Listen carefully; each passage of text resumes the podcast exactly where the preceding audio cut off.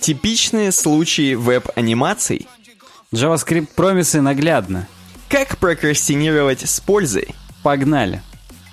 Всем привет. Да, всем привет. С вами UWeb Design, подкаст «Суровый веб», выпуск номер 112. Сегодня 7 февраля 2017 года. Я правильно число сказал? Да. Без 10.11 по Челябинску. Сегодня мы даже чуть раньше, чем обычно начинаем. Я предлагаю сказать еще температуру за бортом. Э, да, температура за бортом порядка 33 охлаждений воздухом, говорят наши телефоны. Мне всегда интересно, зачем в самолете говорят э, температура за бортом. Чтобы мы не хотели выйти из самолета вот в это время? Или просто, когда говорят минус 50 градусов, э, я что сразу должен думать? Ну, ты должен пододеть какие-нибудь ватные штаны, еще у стюардессы плед попросить. Я не знаю, возможно, это все скрытая реклама вот этих суперплатных часов, там, мороженого и других там товаров, типа щетки зубной за 129 евро. Может быть. Я не знаю, как, правда, минус 50 побудит меня. Хоть зубы почище напоследок, да, перед такой температурой до свидосной. Ну, вообще, да, говорят за бортом, и это на табло информационном иногда светится, но а еще говорят температура в аэропорту. То есть хотя бы просто, чтобы ты понимал, куртку, кофту в руки взять или все-таки накинуть? Mm-hmm. Не, я просто в процессе полета. Это очень странная это, информация. Это просто занимательное. Занимательное это с, с нами. А у нас, как обычно, занимательная страничка для вас, эм, господа и дамы, девочки, мальчики. У нас можно регистрироваться на сайте eurodesign.ru. И вы спросите меня сразу, Никита, а зачем регистрироваться на сайте eurodesign.ru? А я вам скажу, чтобы удобно оставлять свои комментарии в сайт-баре. А в сайт-баре есть специальная тема для тем, которую я каждый раз так и называю. Вы заходите в нее и оставляйте свои любимые, понравившиеся темы, свежие, искрометные, какие-нибудь интересные, которые вы подумаете, что мы вдвоем разберем, а мы потом их не разберем, и вы про нас забудете. Но вообще, вообще, вам вот, если вы зарегистрируетесь, капчу не надо будет каждый раз вот это кликать, я не робот, выбирать дорожные знаки, витрины. Вообще, я считаю, регистрироваться на сайтах это хороший тон. Согласен, особенно если вы поддерживаете проект, например, на uwebdesign.ru slash donate. Ну да, я даже и не об этом, я о том, что... Как у тебя вылезло. Как... Не скажу, как что у меня это вылезло, но внезапно довольно-таки прошло. И кроме этого, еще мы планируем ввести закрытую секцию для подписчиков только, только для зарегистрировавшихся. И там будет ух? Ух, ух, контент. Уф, ух, и вообще просто будет самое... Ситуации паховые, патовые там будут. И прям. аховые. И аховые. И кроме этого вопросы, да, вы сможете участвовать в вопросах, которые тоже у нас непосредственно на сайте будут, поэтому вы зарегистрируйтесь лучше заранее, а то вдруг потом как-нибудь что-нибудь обернется не так. Обрежем вам да. провода. И последнее, что я хочу сказать вот в этом блоке нашего классического, классической информации о том, что стикеры можно у нас заказывать и покупать. Э, стикер с планеткой, то есть нашим логотипом UWeb Design, и э, с логотипом нашего сайт-проекта UVD Games. Стримы по пятницам. Да. Так хотел сказать, что стримы они у нас по пятницам. Вот, вот такая, как обычная информация. Если вам что-то вдруг непонятно, и вы такие, как тетенька какая-нибудь в очереди, мне только спросить, то обязательно в комментариях спрашивайте. Или мы все на uwebdesign.ru slash contact. Там тоже можно спросить, причем в отличной форме. Мы очень быстро всем по имейлу, по электронной почте, по электрической отвечаем. Хорошо. Все, к дизайну. Давай к дизайну. И сегодня у нас э, практически, я не совру, если скажу, все темы предложены слушателям. А, кстати, об этом будет один из вопросов в самом конце. Нам там скажут, что так делать не стоит, но вот в этот раз да. ну. Я как бессменный начинатель, хотя нет, иногда сменный, как белье. Начинатель. Я хотел сказать, что ты иногда и кончатель, сменный. Ну, вот я, как, как сменный начинатель блока дизайн, позволю себе зачитать. Ютсура нам прокомментировал. Только что посмотрел последний подкаст и сразу зарегался. Хочу сказать большое спасибо вам за ваши старания и позитивную подачу материала. Я ваш самый преданный фанат. Смотрел все выпуски, начиная с самого первого. Почему, правда, зарегистрировался только сейчас, непонятно. Мы уже выпусков 10 подряд об этом говорим, но не важно. Так. В голове не укладывается, что прошло уж аж три года, как я и веб-дизайн вместе. Loves. Меньше, чем, меньше, чем три. Ну да, так 22 марта или 24 марта будет три года. Ну, почти, почти. Спасибо еще раз. А вот и предложенные мной темы к обсуждению. Первая у нас такая лайтовая темка про тренды навигационных меню в 2017. В принципе, все почти как в 2016, но почитать можно. Это будет эта тема у нас? Да, мы я- ее мы, мы- включили. мы обе из них будем рассматривать, потому что Юцура с нами все три года. Надо отдать Я должное. считаю, да, нужно отдать должное. Первая темка с Creative Block. И написал ее старый знакомый Джейк Рошеляу. Р- Рошеляу. Ну, короче, французское имя. фамилия. Ришелье, может быть? Практически, да. Не, это даже не смешно. Это реально Ришелье пишет. Ну, кардинал. Не знаю, может быть. Но там классический такой чувак с э, кудряшечками. Блин, здесь нету на креатив блоке. В, если я нажму Джейк Рошелье, то нету его картинки. Но неважно. Ты стопудово видел, наши слушатели, зрители тоже. Поэтому усаживайтесь поудобней на стул с точеными. Так.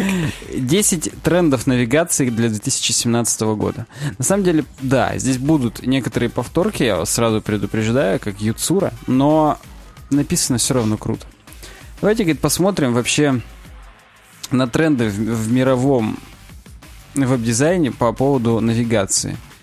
Для разных типов. И везде здесь Джейк, он оговаривается, что тренды трендами, но надо думать башкой. И мне это понравилось по сравнению с классическими статьями про тренды, в которых все там восторгаются.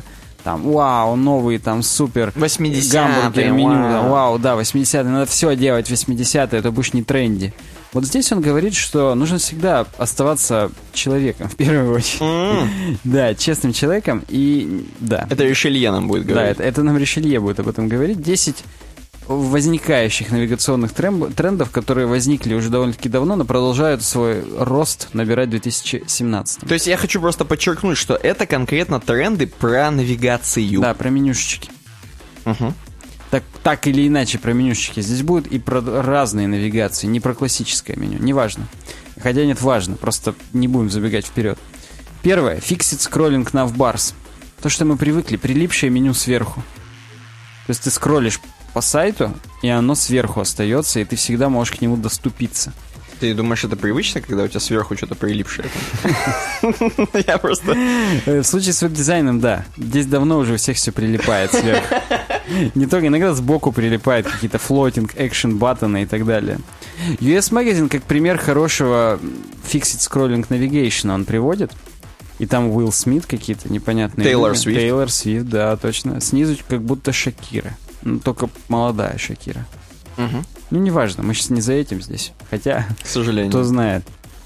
Э, Он говорит, навигация это вот место, в котором вы можете до- доступиться до любого другого места на сайте. И должно оно быть всегда под рукой. Поэтому, в принципе, такое скро- скроллящееся меню, оно оправдано. Тем более, говорит, с э, использованием CSS и jQuery плагинов накрутить такое прям вообще piece of cake. Очень, очень, очень легко, да. И говорит, бывает иногда переходит, когда какой-нибудь блок пересекает такое меню, на котором надо прям вот, чтобы контент был виден, например, как на сайте Final Fantasy 15, Мгм. то оно прозрачное, это меню становится. Потом скроллишь вниз, оно хоп, белым закрашивается или каким-то еще для контрастности. Ну, классика, классика. Да. И здесь он в каждом блоке сначала описывает сам тренд, а потом отвечает на вопрос, а зачем же такое использовать? И вот он говорит, если у вас сайт с большим количеством навигационных каких-то элементов, всегда лучше их иметь под рукой, чтобы пользователи не тратили задержку, Так. не, не тратили время на то, чтобы отскроллиться наверх и там что-нибудь нажать. Мгм. Ну, вообще, говорит, вы не загоняйтесь. Вот, опять же, вот то, то, то, что я сказал, он всегда будет нас осаживать чуть-чуть. Говорит, вы не загоняйтесь, и если такое навигационное меню пол сайта вас сверху занимает, то это тоже мавитон, потому что слишком много контента вас будет простаивать, точнее, контентной области. Я причем от себя скажу, что очень хорошим примером использования такого меню является то ли Facebook, то ли я не помню кто, то ли Facebook. Э, Там, когда скроллируешь вниз, пропадает это менюшечка. Но только ты чуть-чуть начинаешь скроллировать вверх, оно появляется. Потому что э, приложение там или сайт, оно понимает, ага, он пошел назад. Возможно, ему хочется просто в другую секцию сайта попасть. И когда ты скроллируешь в другую сторону, на медиуме, кстати, также сделано. Я сейчас Много где сделано, это хороший тон. Да, это я уже от себя добавляю. то У него-то этого нет. То есть мы-то все-таки умнее, чем Ришелье в некоторых вопросах. Ну, мы Опытнее. Д'Артаньян. Мы давно здесь сидим, да. Так вот, мега-меню. Так. Второй тренд. Чтоб ты понимал, давай объясним-то зрителям и слушателям, а то, может, детки-то не знают, что такое мега-меню. Мега-меню это когда вы наводите на какой-нибудь пункт классического навигационного меню сверху, а потом вываливается хреновина на полстраницы, иногда и на всю. Я просто по-другому это никак не описать, реально хреновина здоровая. Да, то есть прям все, весь контент перекрывает гигантское меню, в котором тоже, не поверите, контент. Очень часто используется в интернет-магазинах и в рубрикаторах. То есть, когда вы, вот вы там в каком-нибудь сетилинке, это не реклама, выбираете комплектующую и ПО, у вас хоп, мега-меню вправо, э, не ПО, да, комплектующие и ПО. Вправо гигантский список типов комплектующих и еще и подтипов. То есть, чтобы вы сразу могли найти глазами списочек там внешние диски и SSD, и, и в нем подпункты HDD SSD, перейти сразу на SSD и непосредственно уже закупаться. Мгм. То есть это достаточно удобно для такого рода сайтов, но здесь он приводит нам Relevant Magazine. И он говорит о том, что э, здесь у них в мега-меню не просто рубрикатор, там у них еще и, так сказать, недавние новости из конкретных категорий, прям снипет небольшой. Кстати, вот в пункте God у нас вот здесь там вот такой-то, такая-то статья. Пункт Life, Culture, Current и так далее. Что ты хочешь сказать? Я хотел сказать, что это все выглядит как дефолтная тема какая-нибудь WordPress, которую ты покупаешь на Team Forest за 20 долларов. Да, да, у них там почти везде есть поддержка мега-меню, потому что, ну, тренд, что сказать. Мгм. Джейк прав. И отвечает он также и на вопрос, зачем же такое использовать. Ну-ка. Ну, вот если говорит, у вас реально дохрена контента, если у вас мега-контент, то тогда вам нужно использовать мега-меню для того, чтобы можно было всех сразу посмотреть. Чтобы сократить количество кликов пользователя. Или есть- наоборот увеличить.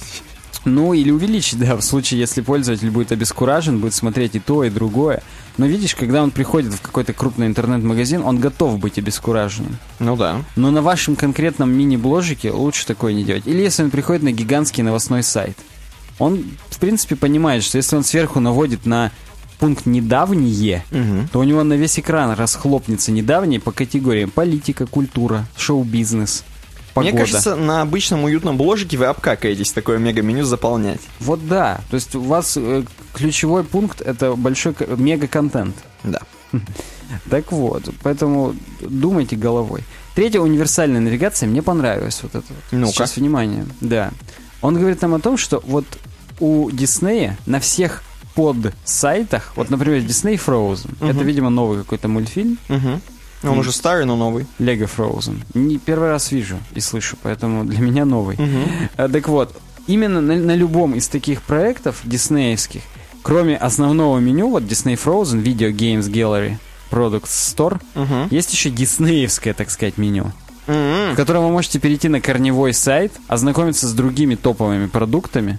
Это И- напоминает порно-сайты. Есть один большой, общий, и у него, Агрегатор, и да, у него да, там всякие, там, где teens, with эти, там, ну, вы поняли. With те, with, with друг другом и так далее, да? Да-да-да. Ну, короче говоря, да, похоже, вот вот представляешь, ты уже можешь обогатить немного наших подписчиков, хотя, скорее всего, они сами кого Они хочешь сами обогатят. богатые. Как, как Уран, да. Но и как Плутоний. Э, Здесь он приводит именно Дисней и какой-то Vulture. Так. Э, Видимо, это какой-то медиахолдинг, а у них большое количество каких-то новостей. Я вот, мы с, мы с тобой здесь из Челябинска, видимо, не знаю. Хотя, может быть, ты сейчас тоже скажешь мне, что ты знаешь. В ультуре, я не знаю, это надо что-то крутым быть. Сепультуре только надо знать. Так вот, почему использовать? Но он говорит о том, что очевидно, что если у вас крупная сеть какая-то, Не маленькая удочка, а крупная сеть. да, то вы должны и, так сказать, рекламировать свою сеть и свои сторонние продукты. Ну, знаешь, ключевым таким ближайшим примером э, российским я могу сказать вот этот вот Apple Insider. У них есть еще Android Insider и еще какая-то хреновина. Ну, мне кажется, если с чем-то встретятся наши подписчики, когда будут делать что-то, это, возможно, будут какие-нибудь эм, авто, автотемы. То есть будет один бренд, под которым будет много всего ходить, например. Они будут делать сайт для Volkswagen, и там будет все под ним сразу. Ну да, Volkswagen Group. Но мне кажется, э, там-то они как бы не, не все, иногда даже не хотят, чтобы люди знали, что на самом деле все принадлежит Volkswagen. Уже и Audi, и Mercedes, и Ну, вообще. Да, да. Ну, насколько я, я не готов сейчас ответить, кто кому там принадлежит.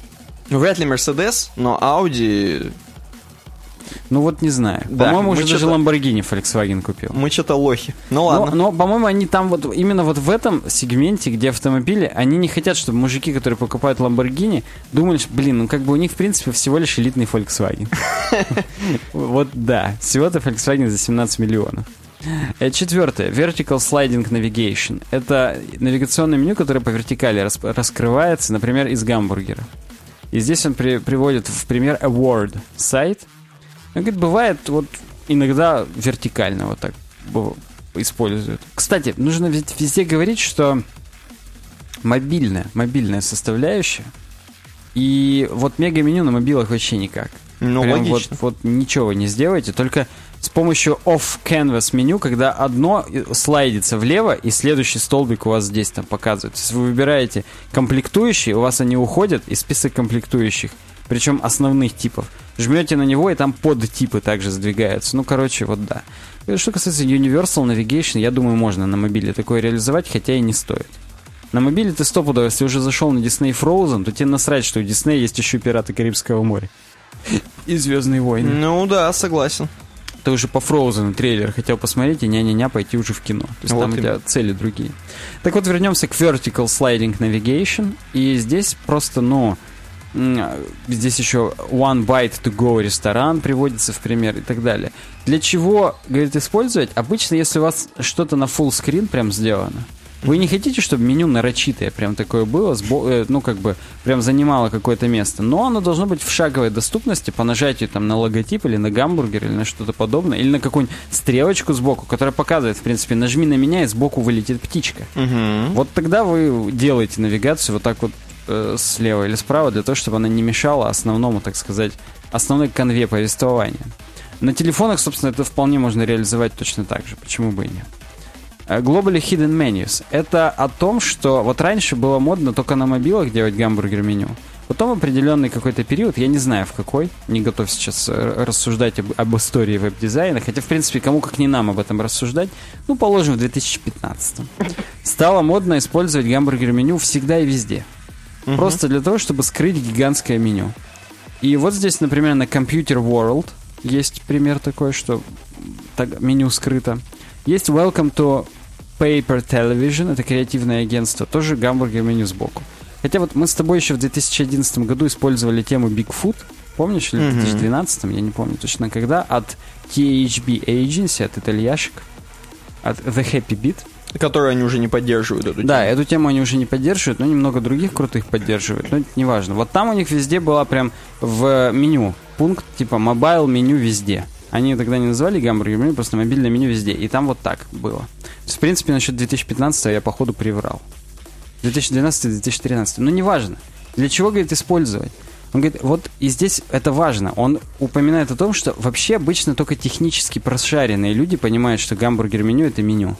Поэтому вы используете, типа, если у вас какой-то проект для прозорливой аудитории в этом отношении. Мгм. Я правильно сказал прозорливая? Ну да. В этом смысле подходит, да. Поэтому, если вот вы B2B какая-то техническая компания для технических других клиентов, то прям вот используйте и, и будете прям тренде. А если все-таки для бабушек и для тетенек, то не стоит. Логично. Ну, что Мне как- просто хотелось, э, я думал, он разовьет, что будет вываливаться. И вот, допустим, в первом примере, вот из такого гамбургера что будет, мега-меню вываливаться? Я думаю, что боковое.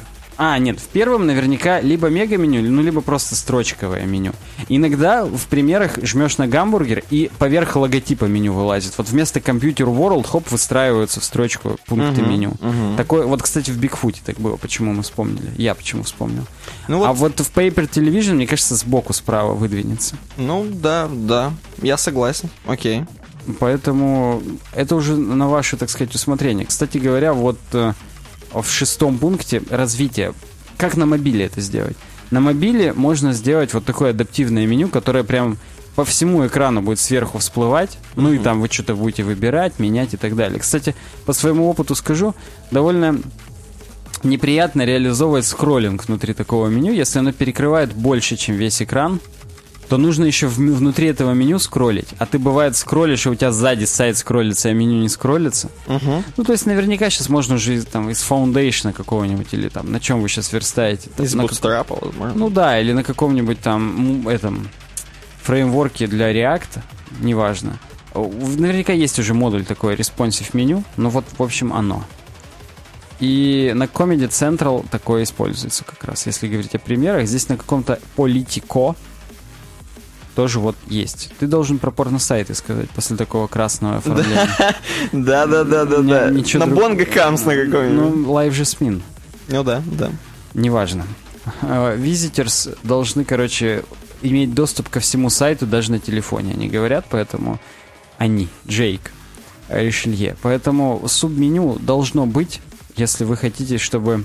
Если у вас сайт, ну, как бы все равно более-менее разноплановый. То есть, если не просто лендинг, там, понятное дело, не хрен на таком меню показывать. Ну, только разве что пункты. Но это, это не лучший способ реализации пунктов на лендинге на телефоне. А если у вас все-таки довольно такой широкого плана сайт, то есть там male, female, купол, то все-таки делайте субменю. Э, Седьмое. Топ сторис карусели. Так. Слайдеры с фичерд постами, так скажем. Это тоже оказывается у нас тренд нынче. Причем, ну вот ты понял какой. На картинке New York Times, вот сверху вот эта вот штуковина. Ага. Знаешь, это практически как бегущая строка на новостном канале какого-нибудь РБК или Россия-24. Наверняка, я так скажу тебе, у меня зрение пропускает это дерьмо. Согласен, Но наверняка есть мужики, слепота. вот мужики, которые еще пользуются приложением акции на iPhone. Они, возможно, смотрят эту строку. Все возможно. Напишите в комментариях, если вы пользуетесь. Если вы мужик. Да, и лайк тоже, если, если такое дело. Э, Но вот на, видишь, на каких-то прям таблоидах практически. Нью-Йорк Таймс, Vogue. Возможно, все-таки тетки, а не мужики. все может Хотя, может быть, определенная категория теток, то есть почти все, и определенная узкая категория мужиков. Хорошо. П- why use them?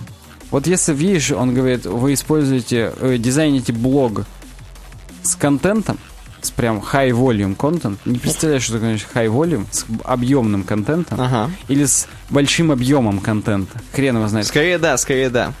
И А, тебе надо вот много показывать Да, вот ну, этих. слушай, тогда можно и мега-меню. Ну ладно, неважно. Но Здесь- видишь, у тебя именно блок. Да, да, Чтобы здесь прям практически now trending. Супер новости, да, которые да. прямо сейчас. Трамп еще одну стену там построил, Да, еще да, там да, да, десятерых да, да. мусульман выгнал под жопу и так далее. Да, да, да. Поэтому да, для... Кстати, смотри-ка, вот это именно для, так сказать, для вспышек, новостей вспышек, вот эта вот полоса. Ну, что бы ты хотел нажать? Прям ты, да, вот ты как бы зашел почитать о том, какая погода на неделю, а там сверху у тебя уже там в Турции теракт. Такой, блин, стопудово теракт, прочитай еще и про него. Ну, есть категория сайтов, прям много таких сайтов, где и это новостные в основном сайты, где используется такая хреновина. Да, видишь, most blogs publish lots of content, lots of content. Э, Восьмое, это меню, у нас классический дизайн длится бесконечность, но это, это нормально, нормально. Восьмое, это содержание, так сказать. Так. Если, говорит, вы используете большую статью, то у вас, ну вот, например, здесь Ahrefs блог какой-то, и здесь Quick Links есть сбоку, в левом сайдбаре, типа быстрые ссылки. Мгм. Я не знаю, это является ли это под заголовками на какую-то статью или нет, э, или это просто, так сказать, информация к размышлению по теме. Мгм. Ну, неважно. В общем, вот э, Quick Links это один из способов реализации содержания. А второй это, ну, как классическое, как на Википедии. Но вот здесь он Sweet Home показывает. Это просто тупо содержание реально. Все заголовки дублируются как список, и мы по ним можем перейти. А для чего использовать? Ну, вообще, это хороший user experience, если у вас гигантская статья, и вы хотите дать своим пользователям возможность дать ссылку на какой-то конкретный раздел этой статьи, то они вернутся там правой кнопкой на этом пункте меню и, и так далее. Я вот так часто делаю, например. На Википедии тебе вот, например, даю ссылку на конкретно под какой-то пункт. Да, это прикольно. Вот. У нас, кстати, на uwebdesign.ru у статей с подзаголовками, ну, например, на статьях, которые к подкастам. Вот я сейчас 111 зайду. э, Рядом с каждым подзаголовком, может быть, кто-то не знал, слушатели, представьте, есть решеточка со ссылкой. И там есть э, якорьки типа subtitle 1, subtitle 2 и так далее. Да, и Я это PHP-шкой прям юзабилити вручную это вывожу. нормально И такое. да, можно прям на них давать ссылку. Я сейчас даже тебе покажу, как это выглядит. А когда я так ее делаю, она даже мне... Хотелось бы, чтобы она мне подмигнула, потому что у нас есть стиль на увеличение того, что по якорю, но тут чуть не подмигивает. Возможно, что-то я другое там перекрыл как-то. Не готов сейчас ответить. Но, в общем, это прям вот для обычного user experience для людей хорошо. Но кроме этого, еще и для Google это хорошо, потому что есть перелинковка, так или иначе. И внутренняя внутри статьи, и если есть в содержании какие-то ссылки на внешние статьи, ну не на внешние внешние, а на внешние внутри этого сайта, то тоже это прям супер круто. Окей. Поэтому он еще прям говорит, я даже не представляю, почему бы не задизайнить на гигантских статьях содержание. Это же настолько типа удобно и круто. Так и дизайнят много где, он? Ну, он имеет в виду, что, видимо, бывают длинные статьи без содержания. И это плохо. Как вот на медиуме иногда 22 минут рид, Нет. и все, и пошло. Прям столбом, вв, без картинок. Э, де- девятый пункт, вот девятый тренд меню, он вот так это назвал. Э, ссылки в углу капсом. Мгм. И тут классические ссылки просто в углу, так сказать, ну, слева логотип, а справа вот эти вот ссылки. И говорит, а я говорит, даже не знаю, как их вот назвать, этот тренд одним словом. Вот ничего, кроме как ссылки в углу капсом он не придумал. И говорит, есть характерные черты. Ну, все капсом. э, маленькое расстояние между буковками, то есть прям так плотненько. Большое расстояние между пунктами меню, то есть прям такие дырки. Ну, вот тур, Ну, честно говоря, это дефолтное меню. Вот это- самое да, дефолтное да, меню. да, но это вот, вот, а как вот ты его назовешь, кроме как вот дефолтное меню? Ну, деф- Мне нравится дефолтное меню. Я что там all cops, two cups, one, one, two girl, one cup, это я уже не знаю ничего. Ну вот о, экстра, да, white or very light hue. И оно еще все такое бледненькое, тоненьким шрифтом. Ну, да, мы с тобой часто обсуждали это, как бы сказать, в трендах флэт дизайна. Ну, ну да. И вот это, говорит, зачем использовать? Ну, А он что, быдлит, что ли? Вот это что, нет, зачем? он, он везде, видишь, зачем А, использовать. То есть я- да, да, да. И, но он, говорит, просто, кажется, прям вот смотрится профессионально. Вроде, говорит, так незаметненько, а вроде и видно, и заметно, и круто. Ну вот как мне кажется, это более понятно, чем любые гамбургер-меню, слева выезжающее дерьмо. Это просто менюха. Ну смотри, он советует это стартапам и корпоративным веб-сайтам. Вот ты кого, какую принадлежность для себя выберешь? Стартап или корпоративный веб-сайт? Ой, не знаю. даже. Корпоративный веб Никита. Или стартапный Никита. Я, я, кстати, вот сейчас я десятый тренд скажу, и мы выберем любимый тренд каждого из нас. Давай, давай. Прям будем Я походу уже, я походу уже. Э, Десятый э, пункт, десятый тренд — это э, навигация по точечкам на одной странице. Понял, да, когда у тебя есть лендинг длинный, и ты по точечкам справа можешь на каждый слайдик переходить. Ну это точно кал, я сразу это не буду выбирать. Ну, давай. Согласен, я тоже, но, но сказать нужно. Все наверняка видели, это то же самое, как full screen слайдер. Ну, короче, ты скроллируешь даже мышкой или трекпадом, а он тебе по одному слайдику так листает и точечки меняет местами. Но оно вызывает небольшой вау-эффект, будем говорить. Ну, согласен. Мне уже не вызывает, правда. Ну, тебе уже не вставляет, Уже 20 да? раз назад как не вызывает. Но изначально было прикольно, согласен. И при наведении даже на эти точечки иногда всплывают заголовки каждого этого слайда. Если прям по UX хорошо сделано, в некоторых, вот я видел, реализациях наводишь, и там хотя бы видно, что последняя точечка это контакты, Мгм. предпоследняя это buy now, ну и так далее. То есть это для лендингов чаще всего используется. Ну и он здесь говорит, типа, а зачем использовать? Ну вот, вообще, говорит, я бы использовал на сингл-страницах даже. То есть вот на лендингах одностраничных.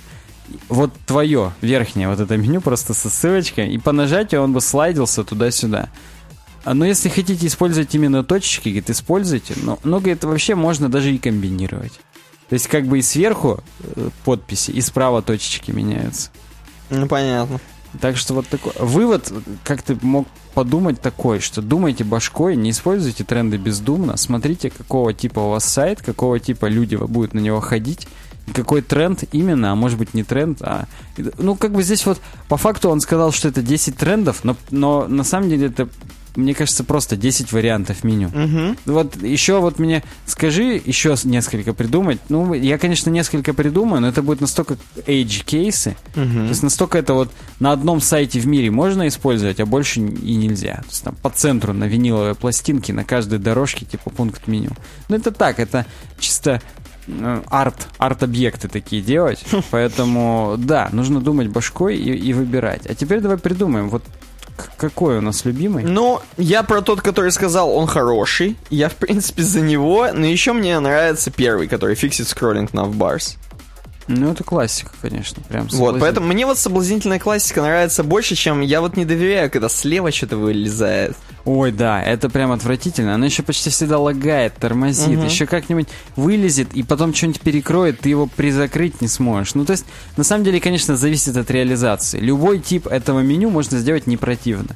Но я вот выберу, ты вот, если спросили тебя, что Санька выберет, наверное, бы не догадался. Третий пункт. Ну-ка. Универсальная навигация, когда есть общий бренд какой-то. А, ну это прикольно, да. Мне вот как-то вот нравится это. Ну, это по Америке. Как-то, почему-то. Вот у нас так не делают. Ну почему? нас вот у нас вот на Хабре примерно в так. Понимаешь, у нас же на Хабре есть вот это общее меню сверху, которое всегда Хабр, Тостер, Geek Times. А, ну да, да, да. Ну и вот Apple Insider. Это ну сейчас первое, тебе, щас тебе дали инвайт, считай. Ну да, мне теперь можно любить такой тип навигации. Пишите в комментариях, какие пункты нравятся вам, а мы переходим дальше. Ой, да ты сейчас так сказал, как будто что в сумочке. Пишите в комментариях, что у вас в сумочках. Ладно, у давай, меня окей. тут две помады от Oriflame. Следующий пункт от... эм, От Юцура. От Юцуры, да. Статья на веб-дизайнер Депот, которую я напомню отписался, но нам продолжает с него предлагать темы, и они даже и неплохие. Походу, пора обратно подписываться. Но Да. я не собьюсь. Нет. Давай, там какие-то бритвы хипстерские. Да, причем, к чему эта бритва, я тут ни хрена не понял. Статья про 5 эффективных способов, когда юзер-интерфейс, э, так сказать, рекламирует нам UX. То есть, когда Че? Короче говоря, когда UX зависит от интерфейса. На самом деле почти всегда. Это очень дженерик статья. Ага. Я просто вот, так сказать, в угоду Юцури хочу ее разобрать. Ну, так- Ничего гениального в ней нет. Написала ее Самела Гарсия. Она уже в Америке не живет? Возможно, уже, да, на высылках. Постит 7 days ago, на Кубу обратно отправили. Так.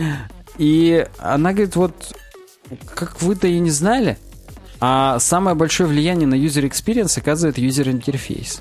Да ладно нахрен. М, И давайте, говорит, вот мы рассмотрим пять простых, но вот хороших, прям важных таких э, способа улучшить user интерфейс и сделать так, чтобы, как, точнее показать, как user интерфейс влияет на user experience. Первый — это улучшить скорость страниц. Ну. Никто же и не знал. А вот э, она-то нам открывает Америку, а уже не Америку. Типа, что По, да, закрывает Америку, так. А, что по данным Kissmetrics, на 47 сайтах люди отваливаются, если он грузится больше двух секунд. Это абсолютно логично, по-моему. Я переврал статистику. 47% посетителей ожидают, что сайт загрузится меньше, чем за 2 секунды. Ну, суть примерно одинаковая. И если больше, чем 3 секунды, то Так. примерно 40% в среднем отваливаются. Так. Вот так вот. Причем на каждую секунду отваливается еще 7%. Такая хитрая математика у нас в дизайн сегодня прокралась. Хотя и не хитрая на самом деле.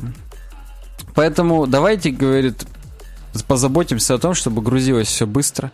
Об этом, кстати, сегодня будет в разработке, о том, как быстро грузить.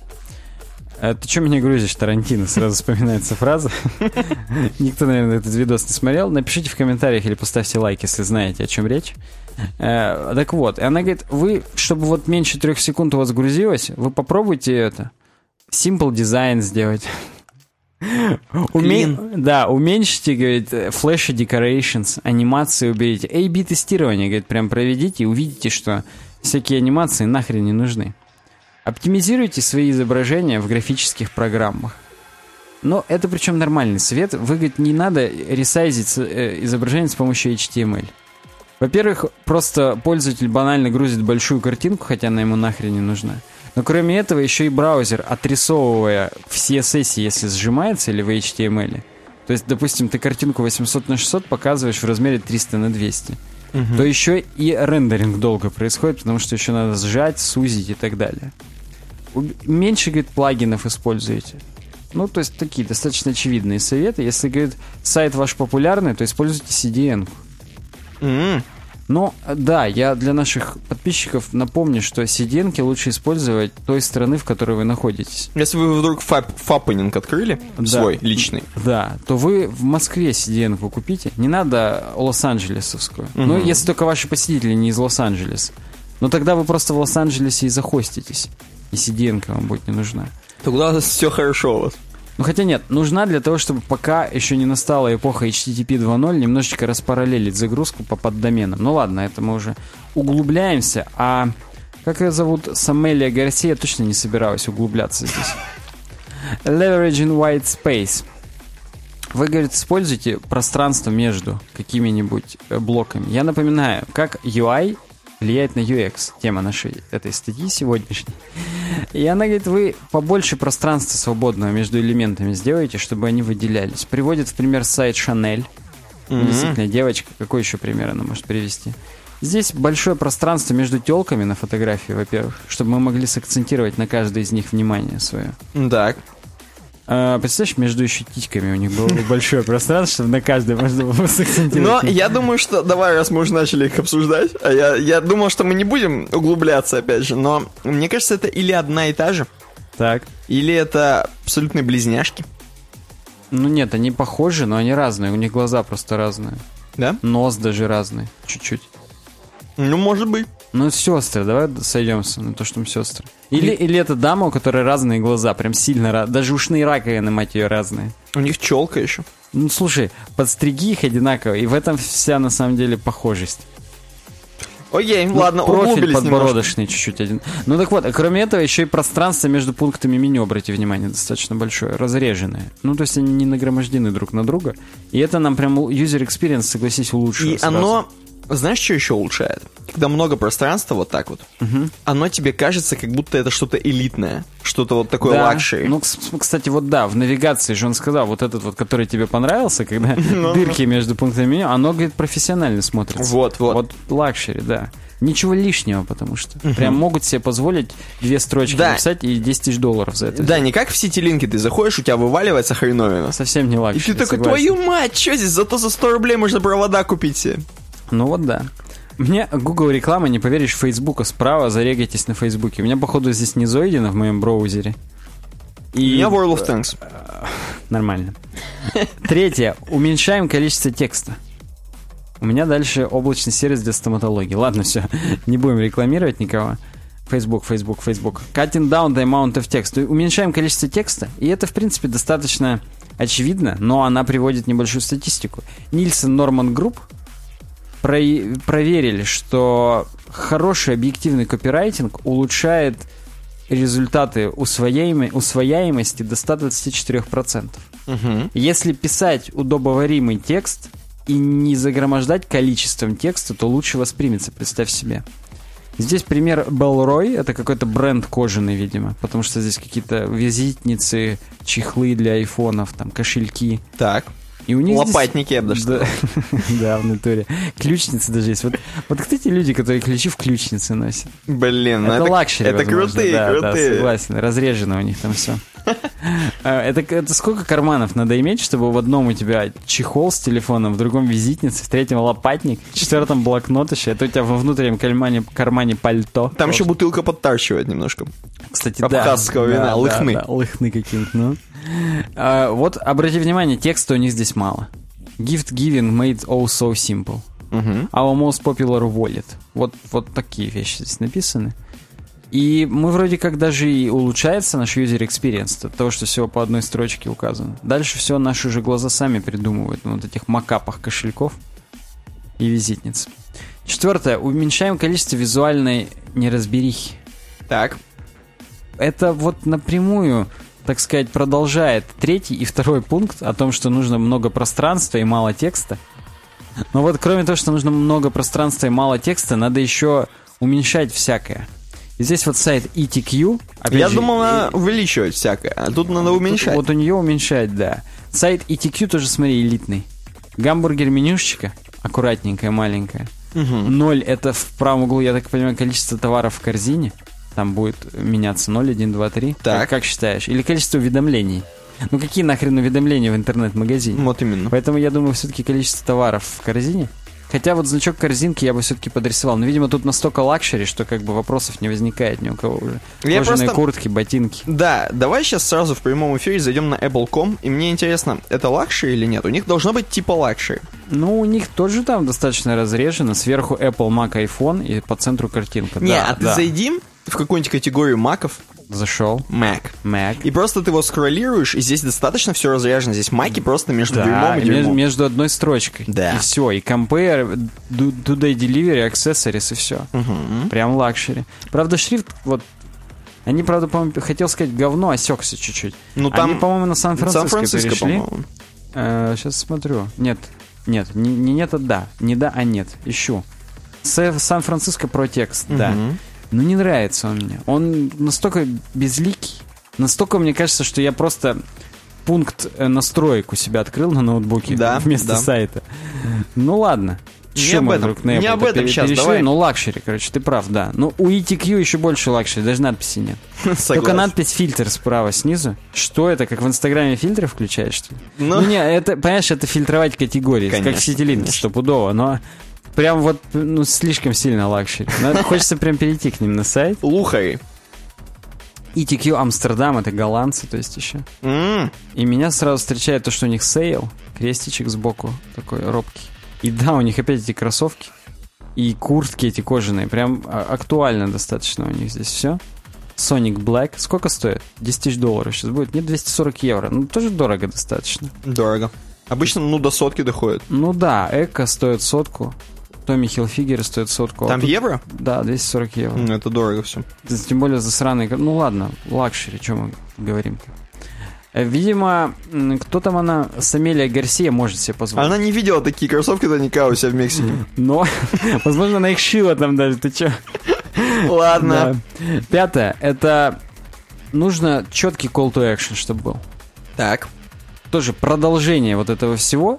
Ничего лишнего, white space, маленький текст и гигантский красивый call to action. Вот, кстати, бритвы. Бритвы как пример хорошего call to action. Explore Blades. Ну да. Окей. Ну, без Имеется в виду, что call to action кнопка купить. Контрастный, да, какой-то. Ну, не обязательно купить, подписаться, может быть. Оставить свою почту. Ну и, и, и- и другие э, оставить токены. Хорошо. Другие кнопки, да. Все, она даже conclusion не сделала. Высунула просто сразу на сухую, и все. Возможно, ее депортировали прямо в тот момент, она не дописала статью. Вместе с Депардье, причем депортировали. она тогда паспорт будет российский, скоро показывает зубами прям в камеру. Ой, ну Что ладно. ты можешь, Никита, сказать? Какой твой любимый пункт? Хотя они настолько вытекают один из другого, кроме первого. Первый какой-то просто технически ворвался.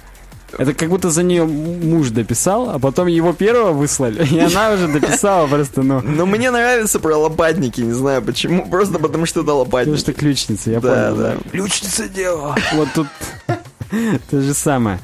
Следующее у нас Давай, что там дают еще нам в теме про дизайн? А это, господа, все еще дизайн. ВД прокомментировал. ВД у нас был уже. Я не помню, я шутил или нет. Для меня ВД из-за того, что теперь в поликлинике работаю, это всеобщая диспансеризация. Отлично. Я не знаю, этот человек что имел в виду. ВД, напиши в комментариях, о чем твой ник. Вирус Distraction какой-нибудь, я не знаю. Visual Delivery. Visual дебил. Хорошо. Продолжай. Привет, предлагает тему, он нам говорит. Причем даже большие тире использует по Лебедеву, как я. На Windows Alt 0151 на цифровой клавиатуре. Круто, круто. Популярные техники веб-анимации. Первую его темку я решил взять. Вторая, к сожалению, сквозь бюрократию не пробралась. Там завернули на каком-то из этапов. не знаю, на Просто каком. зато эту, зато эту на пьедестал из трех горячих тем поставили. Так что сосредоточимся. А знаешь почему? Я даже вот не побоюсь этого слова. Ее Ник Бабич написал.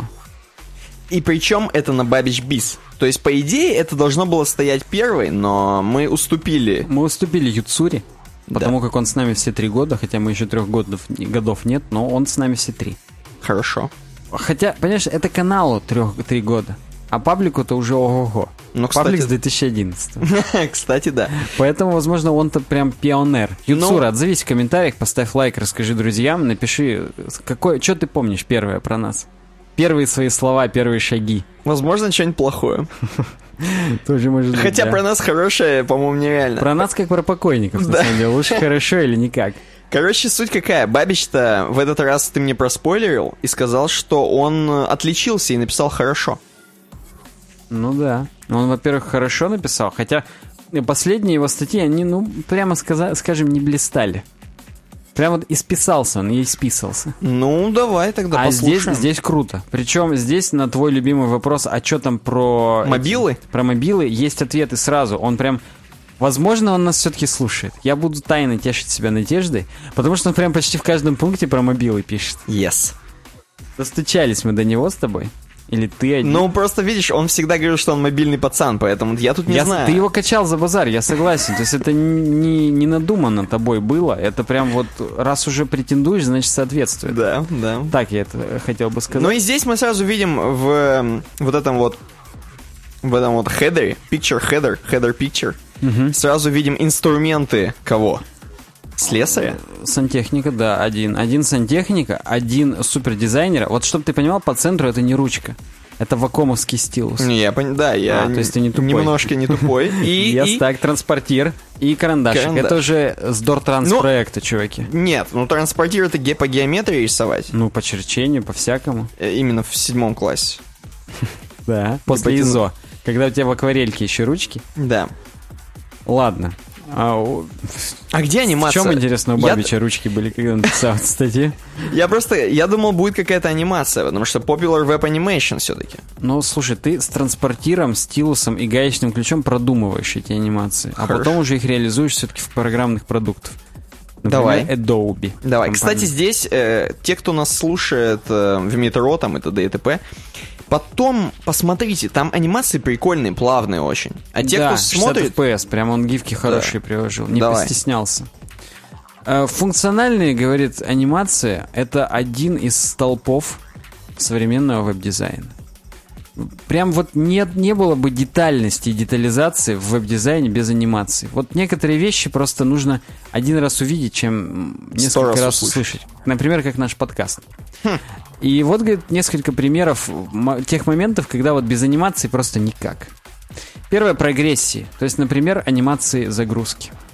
Всегда говорит, можно вот здесь типа цитата или как. Всегда нужно постараться сделать ожидание более приятным, если вы не можете, так сказать, уменьшить. Ну, то есть, это на самом деле справедливо, даже если вдруг у вас какой-нибудь бизнес связанный с клиентами, и вот у вас есть какие-нибудь очереди с ожиданием, предложите им кофе, чай, как в стоматологиях, например Мгм. конфеты, чтобы сразу зубы пошли к вам же лечить, пока мужи, мужьев, жен ждут. С журна- Журнальчики положите, телевизор включите. Смотри, ни хрена, да? Я вот когда готовился, не придумывал такую метафору про стоматологию, а сейчас прям придумал, и круто мне стало сразу. Так. Ну согласись, это же для этого и сделано, чтобы скрасить ожидания. Ну да. Вот анимации на страницах для того же, чтобы скрасить ожидания. Здесь катулька очень плавный, прям крутой. Э, давай, ты рассказывай. Просто у меня, знаешь, что сразу? Первый пример. Вот недавно с работы, опять же. с- горяченький, как Ну, пирожочек. давай, давай, давай. Эм, когда чувак покупает что-нибудь, например, не в интернетах, в смысле не в интернетах, э, не, в, не в соцсетях, не из браузера с десктопа, Мгм. а если он покупает на телефоне что-нибудь. Например, в приложении H&M. Или ты имеешь в виду встроенные покупки в играх? Ну, допустим, допустим, ладно, хорошо. Пусть, да насрать на самом деле, где? Говно, дерьмо и насрать? Да. Так. М, После того, как он ведет карточку, он у него будет такое ожидание, которое прям вот плохое ожидание. И По- чем больше оно потное- длится... потное ожидание, да, согласен, вот, да. вот прям вообще. Я понимаю, что люди, которые уже миллионы потратили в интернете, это не проблема. В принципе, они пораженные твари, они ждут. Они, во-первых, ждут, во-вторых, если они уже миллионы потратили, то что тут у них 10-тысячная покупка крутится и непонятно, закончится или нет, ну и похрен. Да, да. А вот э, люди, которые не так часто совершают покупки в интернете, а некоторые из них опасаются даже совершать покупки, им бы вот такую анимацию было бы очень хорошо, потому что действительно вот это ожидание потное, оно как бы дает о себе знать, господа. Я думаю, что э, несколько тысяч нервных клеток без анимации вы... Точнее, с анимацией вы сэкономите эти, эти несколько тысяч нервных клеток. Саня в этот момент просто меня закручивает стойку. И, Как-то это не имеет эффекта никакого. Ты как-то ее расхлябал, возможно, специально. Возможно, я что-то не понимаю, тебе нравится. Нет, мне нормально. Она ходит, я с ней живу. Ну давай, про анимацию, окей. Да, я продолжу, с вашего позволения. Так вот, ну, как бы надо скрасить ожидания. Причем, ладно бы просто ожидания, вы какой-нибудь спиннер прикольный накрутили, вот типа катулька, там, мумур, мумур, мумур, мумур. Это одно. А второе, вы можете э, в анимации отобразить прогресс. Ну, например, когда вот в World of Warcraft, путешествуешь с одного континента на другой, но не мог я, не мог. А я хотел про Warcraft еще, еще второй сказать, когда у тебя несколько стадий постройки. Блин, мы с тобой это обсуждали то ли в пятницу, то ли в... Ну, как, когда-то, когда виделись. Да, да, да, да, да, да. Ты уже обувался, и мы с тобой внезапно вспомнили, что вот в каком-то из варкрафтов есть стадии постройки. Ты уже обувался, одевался. Окей, продолжаем. Я уже курил, да? Так вот, и здесь, и вот, я так понимаю, поиск, так сказать, денег, поиск рейсов из пункта А в пункт Б, Например, из Нью-Йорка в Гавану, как в случае с нашей предыдущей авторшей статьи. Вот в этот момент э, самолетик летит, так сказать. У нее-то летит уже, да. да. Причем я не понимаю, почему именно вот на этой гифке когда самолетик долетает из леда в ЛПП, на полсекунды появляется надпись «ГИФ» сбоку. Как будто сам Бабич для себя, он как-то на рабочке это сохранял, и помещал вот эта гифка. И как бы почему он потом не выпилил этот кадр, мне непонятно. Но вот, видимо, видимо, был какой-то в этом смысл. Если, Николай, ты нас слушаешь, объяснись. Ни хрена ты вас звал сейчас. Ну, ну почему бы и нет. Короче говоря, здесь анимация, она и UX смысл выполняет, в том смысле, что и ожидание скрашивается, и мы прям глазками следим, как самолетик летит, и круто. Тебе, мне кажется, скорее Гарсия ответит в комментах, чем Баби. Согласен, он не, не зайдет. Что-то как-то он охренел вообще. Так вот, Здесь дальше идет прогресс, так сказать, пошаговый. Ну, допустим, там оплата, заказ, выбор доставки и так далее. И вот в данном случае есть регистрация, потом какие-то настройки, потом финиш. Почему бы, если мы из пункта А в пункт Б двигаемся, пусть там это Аяксово, не обязательно с перезагрузками страниц, ну, стопудово Аяксово, Почему бы нам не анимировать эти пункты? Опять же, мы скрашиваем ожидания, но еще и смыслово пользователь понимает, на каком этапе он на данный момент находится и сколько ему еще этапов предстоит и так далее. Это, это прекрасно. Угу. Следующий пункт мой любимый. А мы опять же, у нас здесь, видишь, дайджесты, и мы вольны выбирать любимые. И я прям проспойлерю вам вот этот мой любимый из этих всех функциональных анимаций. Ну-ка. Скелетон экрана. Ну, а именно скелеты, короче говоря, вот грузится у нас новостной сайт, или вот Facebook, или в Slack, у них это уже реализовано. И нам не просто пустой экран грузится, а Progressive Enhancement, там практически подгружаются посты, сначала один, потом другой, а на месте не подгрузившихся еще, так скажем, силуэты. Видишь, да? Я Что, вижу. типа там будет текст, там будет картиночка и так далее. Это приятнее, чем спиннер, который вот бесит. Да, да, да. Спиннер это прям outdated. Прям, верните мой 2007. Просто видишь, э, опять же, там, где спиннер, Мгм. там чувак ждет вообще весь контент. Э, В случае со скелетоном он уже увидит хотя бы, опять же, image, header image, вот эту хреновину. Да, да. Поэтому, ну, нельзя прям переоценить. Это скелетон скрин анимейшн. Я реально, тот чувак, который первый это придумал, он там какой-нибудь премии достоин, Нобелевской премии. Он мира. уже скелетон, я думаю. Да. Ну ладно. Э, Следующий тип визуальных анимаций это визуальный фидбэк. То есть э, сейчас мы разбирали первый большой блок это прогресс. То есть когда мы что-то, так сказать, э, происходит у нас какой-то процесс, а визуальный фидбэк это уже непосредственно реакция на какое-то действие. Мгм. В данном случае наведение. Для десктопов это наведение, а для мобил это elevation. И здесь вот ты мне должен подсказать. Я немножечко не понимаю, что имел в виду Николай. Ну-ка. Ну, при наведении, говорит, вот иногда пользователи думают, а туда ли я навожу? То ли я собираюсь нажать? И мы должны при наведении каким-то образом ему просигнализировать, что да, дружище, именно это ты и должен сделать. Мгм.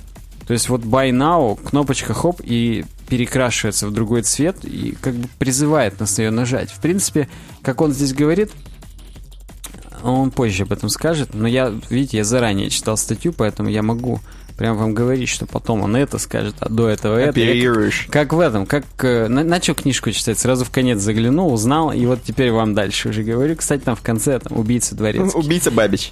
Да, так вот. Э, Он там дальше говорит, что в принципе любое движение, оно интересует людей. Движение это жизнь, потому что видно. Вот, поэтому если что-то двигается при наведении, то это уже автоматически заставляет нас нажать. Вау, двигается. У тебя таракан задвигается. у там сразу- двигается меня, еще, меня еще двигается, нормально. Работает пока крантик. Так вот, как таракан, когда бежит, его хочется прихлопнуть, сразу заховерить его. Согласен? прям пушнуть. Вот. А вот с мобилами тут сложнее. На мобилах нет ховера. И вот он говорит, есть, так сказать, pressed state, то есть... эм, блин, как бы сказать-то? Короче говоря, Состояние, промежуточное да. состояние нажатия. И вот в какой момент оно активируется? При первом тапе? Или если ты долго тапаешь, то оно приподнимается и говорит о том, что, слушай, да, ты сейчас, если ото- от- отожмешь палец, то тапнется. Это же тупо. По-моему, нет, оно не тапается сразу. Мгм. То есть Короче, пока ты скроллируешь, Ага. ты случайно пальчиком задеваешь, оно так... А, ну вот, вот, ну вот, да. Но это все равно не стопудовый вариант. А вдруг ты не заденешь пальчиком Я случайно? согласен, лучше... Так ты же можешь анимацию на мобиле показать, почему Ну, нет? анимацию, да, но а как? По Не, таймеру? Оно не. же теперь не будет по ховеру. Оно должно быть все равно по какому-то событию. Просто если ты доскраливаешь до этого момента, так сказать. Ну, имеется в виду, что не по нажатию, а просто там помигать чуваку, когда он видит это. Но вот он пишет, что вот если есть кнопки и так далее, они должны быть показать, что они интерактивны до того, как пользователь тапнет. Ну, это и очевидно. Если я уже тапнул, я уже стопудово пойму, что мне там по ссылке уже перешло или что-то открылось. Ну да, да. Поэтому вот не, не понимаю я. Вот Не понимаю, не ну просто... понимаю.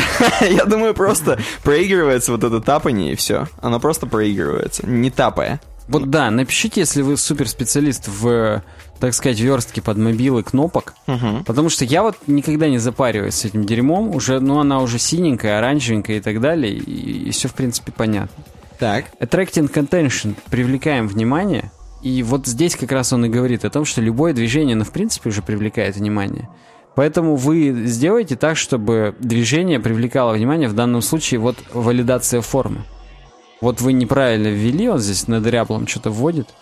И вы сделаете, чтобы подрогнула у вас форма. Красненьким закрасилась и так далее. И уже стопудово пользователь больше заметит, чем если просто красненьким закрасится.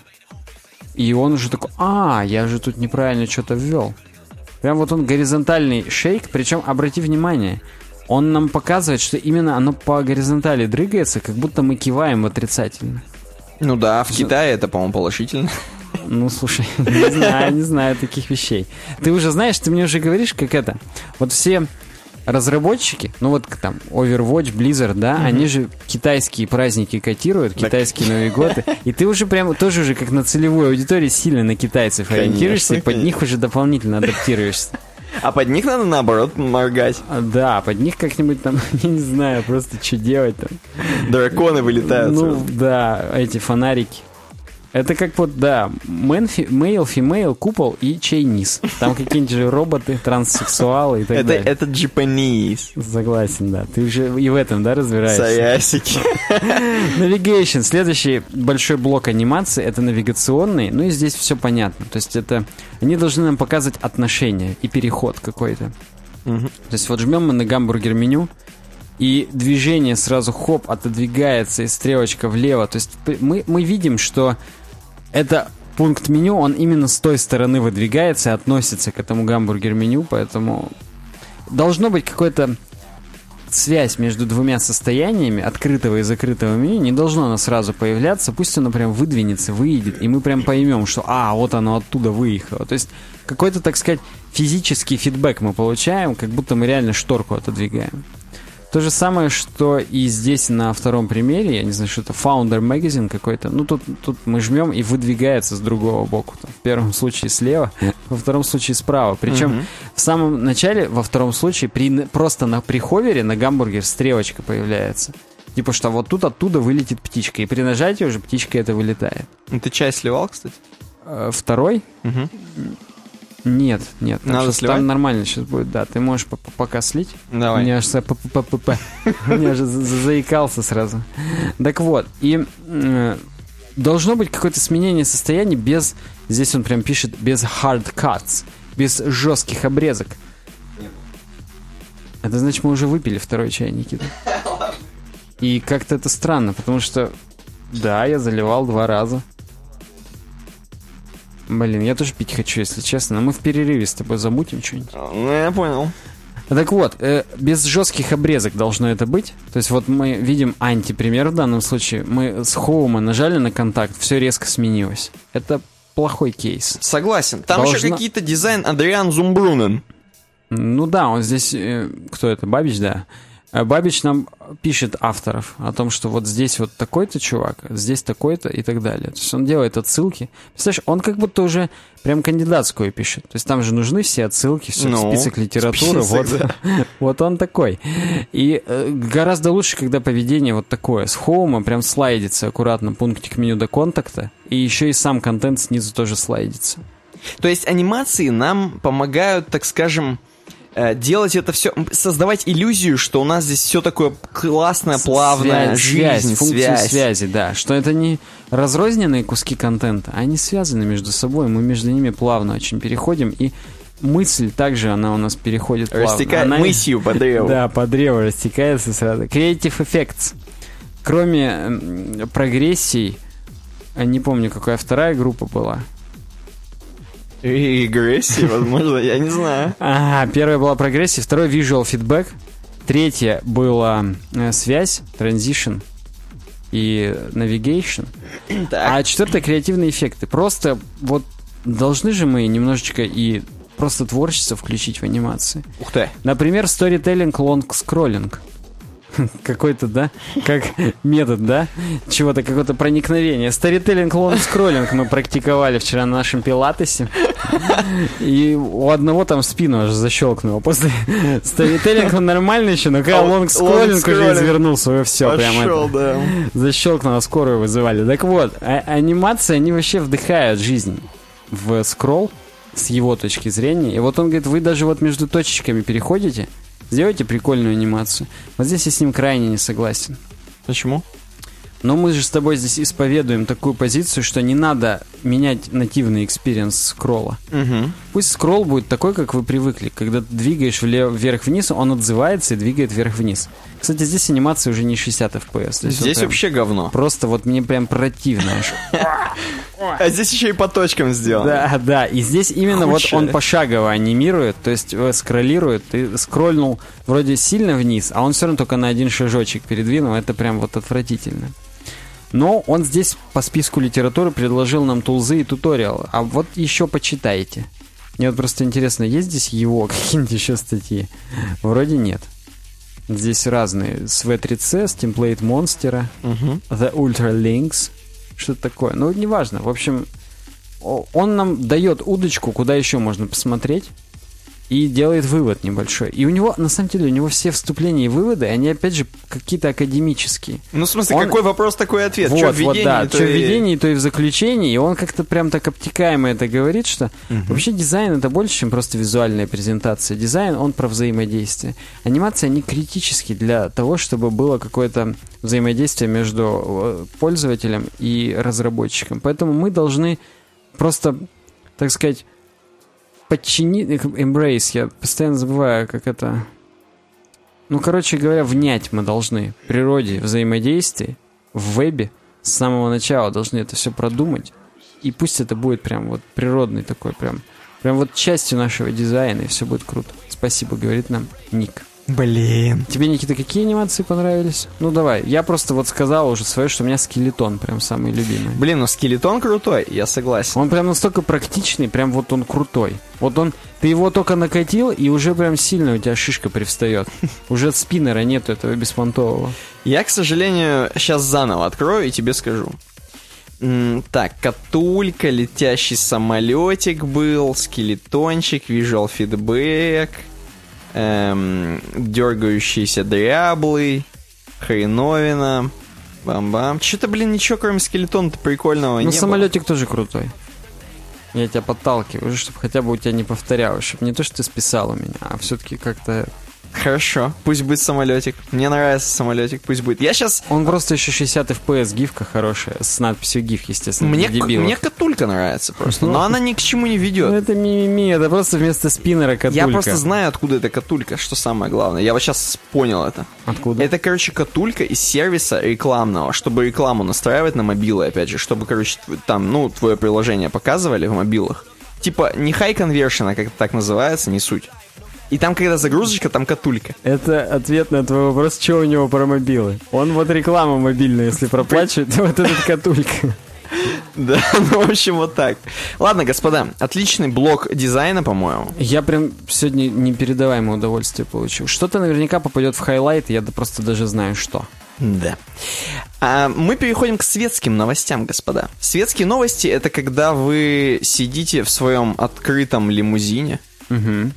Э, едете. а Нахрена им лимузин-то открывать? В Кабриолете ты имеешь в виду? Да, в кабриолете лимузине, неважно. Отрезали крышу по экзибиту. Так, да. А мимо вас проносится такой грязный байкер Всеволод и предлагает тему про GitLab. Большое гнездо у него еще? Вот это я не знаю. Всеволод, напиши, пожалуйста, в комментариях. Сервис для хранения кода А, GitLab. так это чувака Всеволод зовут. Я-то думаю, ты просто ни с хрена это выдал. Так вот, сервис для хранения кода GitLab случайно удалил почти 300 гигабайт данных из-за ошибки сисадмина. Господа, что нам этот грязный байкер предлагает? А он, а он рассказывает нам о том, что статья на vc.ru, господа, чтобы вы понимали, GitLab, я сразу немножко вступление, GitLab это практически тот же самый GitHub. Сервис Только для хранения только кода. сбоку. Только, ну, не такой популярный, как я понимаю, но, кстати говоря, в конце вот этой статьи описываются плюсы над гитхабом и прочими. Вот серьезно. То есть у GitLab есть плюсы. Поэтому они, в принципе, что-то делают и на плаву. И у них даже бабки есть хорошие, нормальные. Вау. Вот. Сейчас я вам расскажу, что было и и как потеряли данные. Точнее, не потеряли, как оказалось, но тем не менее, это спойлер, извините. Какого-то третьего дня, 31 января, это не 31 декабря, заметьте, 31 января, то есть все трезвые более-менее. Ну, уже да, уже спустя месяц должны были как-то. Даже уже старый Новый год прошел. Сисадмин. Сисадмин. Хотя я не знаю, почему это называется сисадмином, но, допустим, чувак, который проводит диагностику, видимо. Ну, Он, кор- траблшутер. Да, он, короче говоря, случайно стер, он, в общем, запустил удаление вместо того, чтобы, типа, сделать maintenance, ну, что-то типа того. Я вот одного не понимаю, захрена им скрипт удаления? Вот, ну, Ну, в каких случаях его нужно использовать? Причем он так запустил, что 300 гигов похерил. А 300 гигов это до хрена кода. Это вы не представляете, сколько кода. Это очень много. Э, Ну, так кто бы сомневался. Понимаешь, там у всех репозиторий по 2 мегабайта. Да, Даже да. там по, по одному. Ну, в общем, э, эта штука у них все-таки бэкапится. Бэкапится. Так. И бэкапится на несколько, ну, как они называются в MongoDB-то правильно говорить На лепрей кассеты. На несколько. Так, да. Вот, например, реально на несколько сетов э, бэкапится, и что самое главное, они обыскались потом этих данных. Они 5 сетов таких прошли Мгм. с бэкапами. Мгм. И ни один ничего не дал, потому что, видимо, удаление, оно сработало сразу. То есть, Он когда... сразу отскейлилась на все. Да, то есть суть в том, что когда ты, когда ты, ну, честно, как человек, запускаешь хреновину, которая удаляет, она удаляет тебе. Ты ничего не можешь с этим Она, поделать. мать твою, удаляет. Да, я помню, когда я маленький был, и у меня еще в самом начале купили компьютер, я удалил Винамп. А Ого. вместе с Винампом кучу музыки, короче. То есть она в папке Цевинамп прям так и лежала. Но она, видимо, лежала, но она не могла ничем проигрываться, я не знал, как установить другой проигрыватель. Я, короче, не-не-не, маленький, очень Мне грустил. прям жалко тебя старого. Я очень хреново было мне. Я не мог послушать You're a Woman, I'm a Man. Это без Юра. Вуман, Вася Мэн. Да, да, без приколов, трек-то крутой. И э, суть такая, что на шестом, по-моему, сете эм, хреновину нашли, откопали эти данные, вроде как. Фуф. Фуф, реально. И причем э, этот бэкап, который вот, он был там, типа, знаешь, там, 5 часов назад, 6 часов назад был сделан ручками. То есть это было такое экстренный бэкап. И вот из него все-таки восстановили. Но, в общем, они там написали, что, блин, мы теряем данные, там до свидос, GitLab Мы теряем его. в общем, короче, они пересрались. Сисадмин, кстати, из Нидерландов. Возможно, он накуренный это делал все. И суть какая? Суть в том, что, кстати, вы не знали, а GitLab это создано в 2014 украинским предпринимателем Дмитрием Запорожцем. Э, Компания, которая сейчас в Сан-Франциско находится. То есть они бабки нормально делают, там 25, с- и ш- 25,5 миль- миллионов бачинских э, у них там за все время существования привлекли они. Короче, они нормальные пацаны. И вот, самая главная фишка GitLab. GitLab конкурирует с другими платформами, такими как GitHub. Atlassian. Однако у нее есть... Atlassianский битбакет, если уже Да-да-да. прям уточнять. Я просто тоже читаю на VC.ru, они, видимо, не причастны. Поэтому они бы как бы должны были сказать, что все-таки битбакет. Ну ладно, это я так придрался чуть-чуть. И у них есть преимущество у GitLab. Бесплатно распространяют свои инструменты для хранения кода, что позволяет другим организациям построить собственные репозитории на основе системы GitLab. Мне почему-то казалось, что GitHub хостит тоже есть. Может быть, он просто платный. Мы с тобой в этом подкасте даже обсуждали, что Да, есть хостить версии GitHub, но, видимо, это Enterprise. Прям Да, да, да. покупать надо. Видимо, GitLab, они вот именно славятся тем, что бесплатный. че. Ну, прикольно. И бесплатно удаляют ваши данные. Вот, да, прям до, до 300 гигабайт. Так, спасибо Всеволоду. И дальше идем. Нейрон Insomnius. Следующая новость. Google хочет отобрать у россиянина домен google.com. Вот прям так, я вот э, без пояснений. Желтые заголовки, я понял. Да.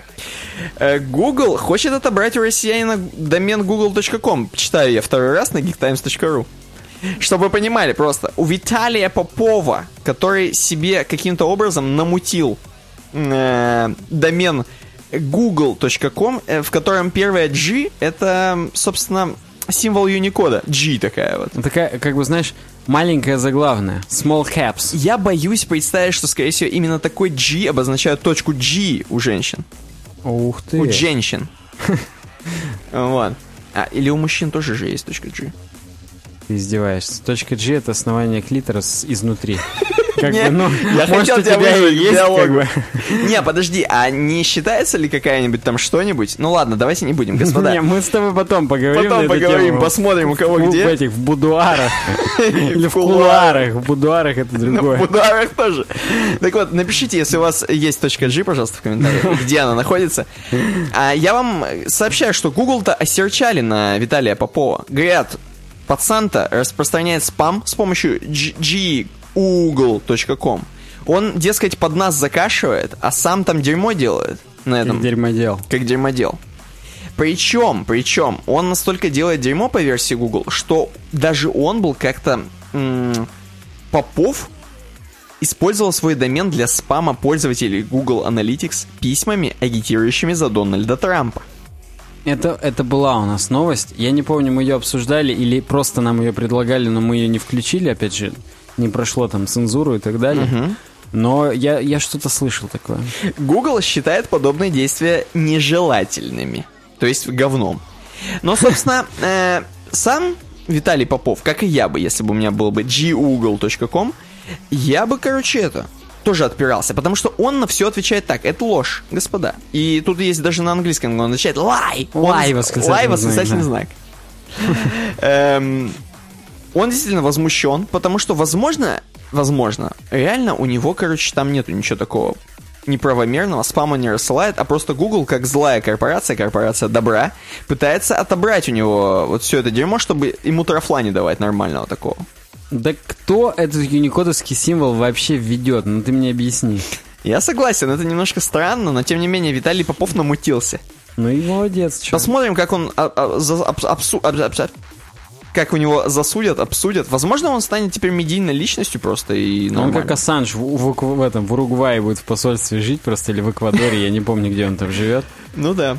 Но ты просто смотри, что кроме спорного google.com у Виталия есть и другой мимикрирующий домен. Так россиянин является владельцем адреса lifehacker.com, в котором используется кириллическая буква К. Слушай, может быть, тоже надо покупать такого дерьма? Как Возможно, он считаешь? все уже скупил. Это нам только про лайфхакера сказали. А так-то у него там целый Ты чемодан. имеешь в виду, куда ты не зайдешь, на Твиттер зайдешь, там написано «Владелец Виталий Попов». Возможно, да. Ладно, хорошо. Такая бодрая новость про наших... Везде наши, опять же. Ну, я горд. Э, я тоже. Последняя статья из светских новостей, и можно из лимузина выпрыгивать. GitLab тоже почти наши. Дмитрий Ну, Запорожец. Кстати, да, кстати, да. WebKitten предлагает нам. WebKitten, это круто, я не видел такой ник, мне понравилось. Говорит это. Я тут, пацаны, провел исследование, собрал стату по 40 тысячам резюме IT-специалистов. И запостил это никуда иначе, как на Пикабу. Ну, действительно. Почему Почему? Зачем на Хабр, зачем куда-то еще? Пикабу. Причем сам WebKitten, он, знаешь, что говорит? Я, говорит, не тешу себя надежды, что это попадет в подкаст. Интересно наше мнение. Но мы, собственно, потешили его надежды. Да просто он крутой, он что-то сделал. Он что-то сделал, он что-то- ладно, одно дело просто взять, что-то предложить, а другое дело он сам на Пикабу запостил.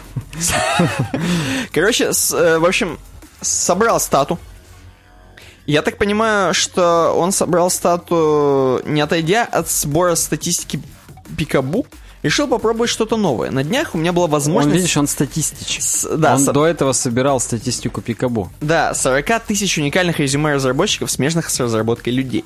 Поделюсь с вами данными, которые удалось собрать и посчитать. И так вот, здесь сразу горяченькие данные. Статистика страниц резюме. 65% указали информацию о высшем образовании, в скобочках 35% не указали. Подумай, прежде чем бросить учебу. Сказанул, сам не закончил. Он сам, смотри, не закончил учебу. Да, я вижу. Суть-то какая? То есть, возможно, все еще это является проблемой, хотя мне казалось, уже все 100% врут в резюме, что у них есть высшее образование. Причем там несколько. И причем вот именно профильное, вот именно на эту должность, вот точно такую должность они заканчивают. Просто нет смысла не врать, потому что у тебя это никто проверять не будет никогда. Почему? Ну в отдел кадров же ты несешь Да это забудут, диплома скажешь делать. завтра, это тебя уже приняли на работу. Это все, на самом деле, я вам сейчас вредные советы по Григорию Остеру, но я вам отвечаю, что никто нахрен не будет это смотреть. Эм, но пойдем дальше. Нет, конечно же, если ты какой-нибудь Я там... просто могу сказать, вот допустим у нас на работе есть несколько ставок в отделе. Есть инженер-программист, есть техник, есть там инженер-электроник. Мгм. И вот коллегу мою, Мгм. ей не хотели да- давать ставку ни инженера-программиста, ни инженера-электроника, потому что у нее в дипломе нет слова инженер. Но э, я Ну, понимаю, о чем это, конечно, уже такое застарелое, Это такой всё, когда- рудимент. Очевидно, что в современных IT-компаниях, где смузи пьют, там такого не будет. Да, там просто скажут, чувак, давай это самое, быстренько пузырьком сортировочку сделал. Если ты не сделал, все, идешь нахрен.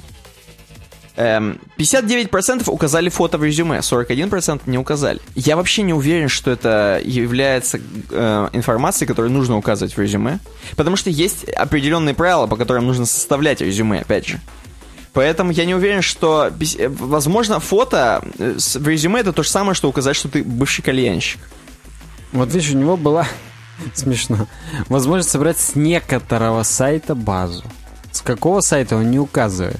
Возможно, с Bongo Camps это были резюме, и там фотография Ну, крайне обязательна. хорошо, Как, тогда- собственно, и высшее образование. Как и ролики, да. Э, 24% указали ссылку на сайт портфолио.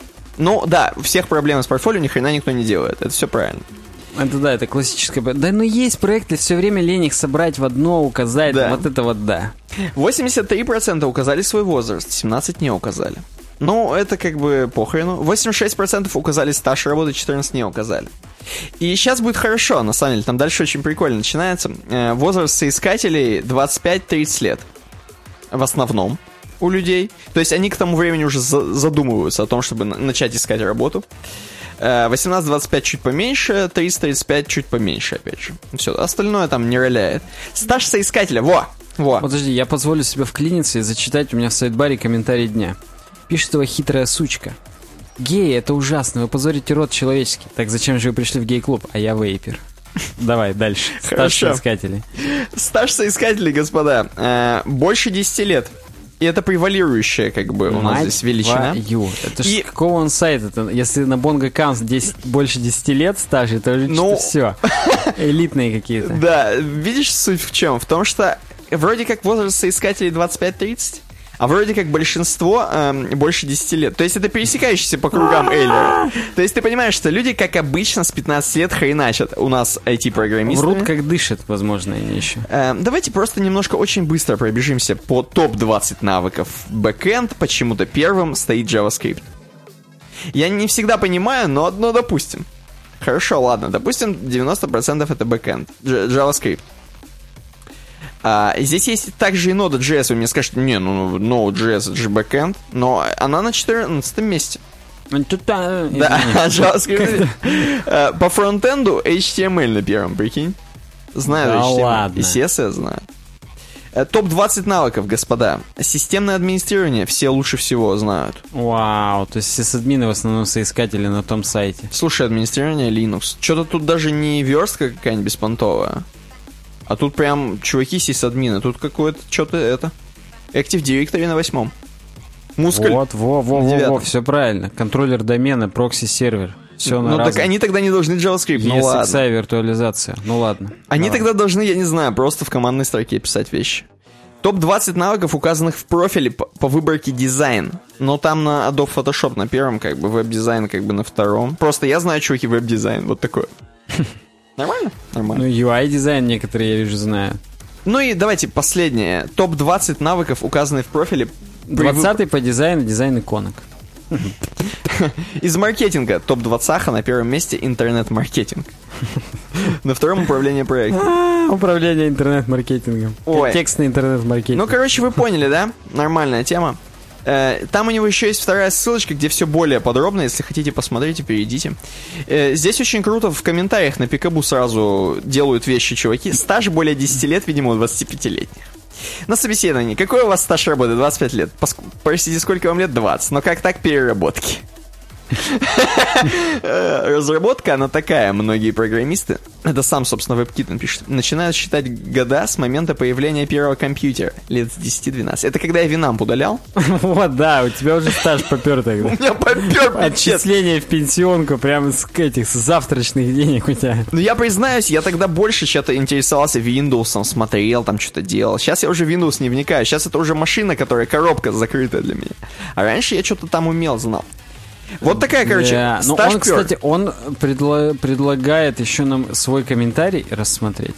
Бонус там. Ну, я сказал, да, это, собственно, И бонус. там он на свой GitHub прикладывает ссылки Да, там просто раз- э, именно... по каждому из пунктов. Да, стата разложена так, что можете усраться там смотреть. В общем, вот такой, такой вот м, у нас светские новости блок. И, собственно, разработка. Мы какой-то перерыв, что-то где-то как-то. Обязательно. Щас прям? Он, да, он необходим как жизнь. Тогда отдыхаем, и потом в разработку у нас там круто. На что мы сегодня прервем наших э, подписчиков? Э, на заполнение резюме, на составление. Да, укажите, наконец, фотографию, реальный возраст и стаж. 35-40 лет. И примерно. купол там у вас, или Да, или male? 35-40 лет JavaScript программирования. Вот, вот. Программистка. Да, ставим на паузу.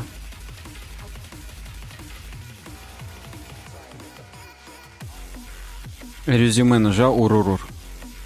Ну, у нас по, по традиции, не хочу говорить по классике, по традиции. Как будто у нас уже здесь такие традиции, русские народные Устой, традиции. устой, да. Традиции и обычаи. Так вот, один из обычаев, это обязательно сказать про нашего партнера smarttape.ru. Пока перепрыгиваешь через костер. Да. И он эм, очень хорошо перепрыгивает с помощью qwebdesign.ru slash smarttape. Прям круто вообще. Я считаю, что мы прям третьих выручки всей. Да. Не меньше. Я просто вам напомню, что это отличный хостинг, на котором, кстати, там навье какое-то говорят. Да, они, да, я буду не перестану всем напоминать, что они перешли на ISP Manager 5. И безлимитный хостинг у них теперь не простой, а золотой 2.0. И они всех клиентов, кто был на обычном безлимитном, переводят на 2.0, поэтому вы обратите внимание, зайдите в свою контроль-панель. Причем желательно через uwebdesign.ru slash smartape. Вот прям пройдите этот долгий путь из варяг в греки, из uwebдизайняк в SmartApe ы. И да, посмотрите, там можно теперь переключать PHP все версии с 5.2 начиная до 7.1, по-моему, сейчас. Или, может быть, до 7.0. Ну нет, вроде 7.1. И конфиги прям вручную настраивать. И все то у вас будет быстро, здорово и вообще охренительно. Я считаю, что никогда они не делали еще такого мощного шага вперед, как вот с переходом на SP Manager 5. Там даже виртуалками, VPS-ками стало очень просто и легко управлять. А заказать, кстати, после нас вы можете что угодно, даже сервер арендовать. И вы, кстати, я... Мы редко с вами это говорим, с Никитой точнее. Так. Но делая это, вы поддерживаете проект. Потому что нам идут, это реферальная ссылка, я открою вам секрет. Нам идут небольшие отчисления с каждой из ваших, так сказать, покупок. Но это ведь не пошло. Это же мы для вас все стараемся, делаем, предлагаем. Да, поэтому uwebdesign.ru slash smarttape и попробуйте. Обязательно попробуйте, это прям не пожалеете. Они лучший и лучший день ото дня. Поддержка уже просто муа, мамой клянусь сущей. Вроде как сейчас что-то про JavaScript будет в разработке. Да, ни разу не было, и вот опять про JavaScript. Нейрон Insomnius уже, э, так сказать, Разошелся? он вообще прям пошел на попятную. В смысле на Не знаю, я просто хотел что-то сказать. Он, кстати, вот если так открыть, Враж вошел. я вижу, что он бомбит ссылками дико. Да, прям даже вот если эту конкретно открыть, под ней еще две. Но их мы уже не рассматриваем. Хотя нет, еще одну про Facebook тоже рассмотрим. Ладно. Первое – это основные принципы работы промисов на примере бургерной вечеринки, иллюстрированной руководством Марико Касаки. Это какие-то япошки будут? Это телка. Так. Я не знаю, слушай, какой она именно расы. Она, кстати, косака, чтобы вы понимали, как кусака. А знаешь, когда вот это, кошек реально кусака, кусака, кусака, вот, вот тут так же.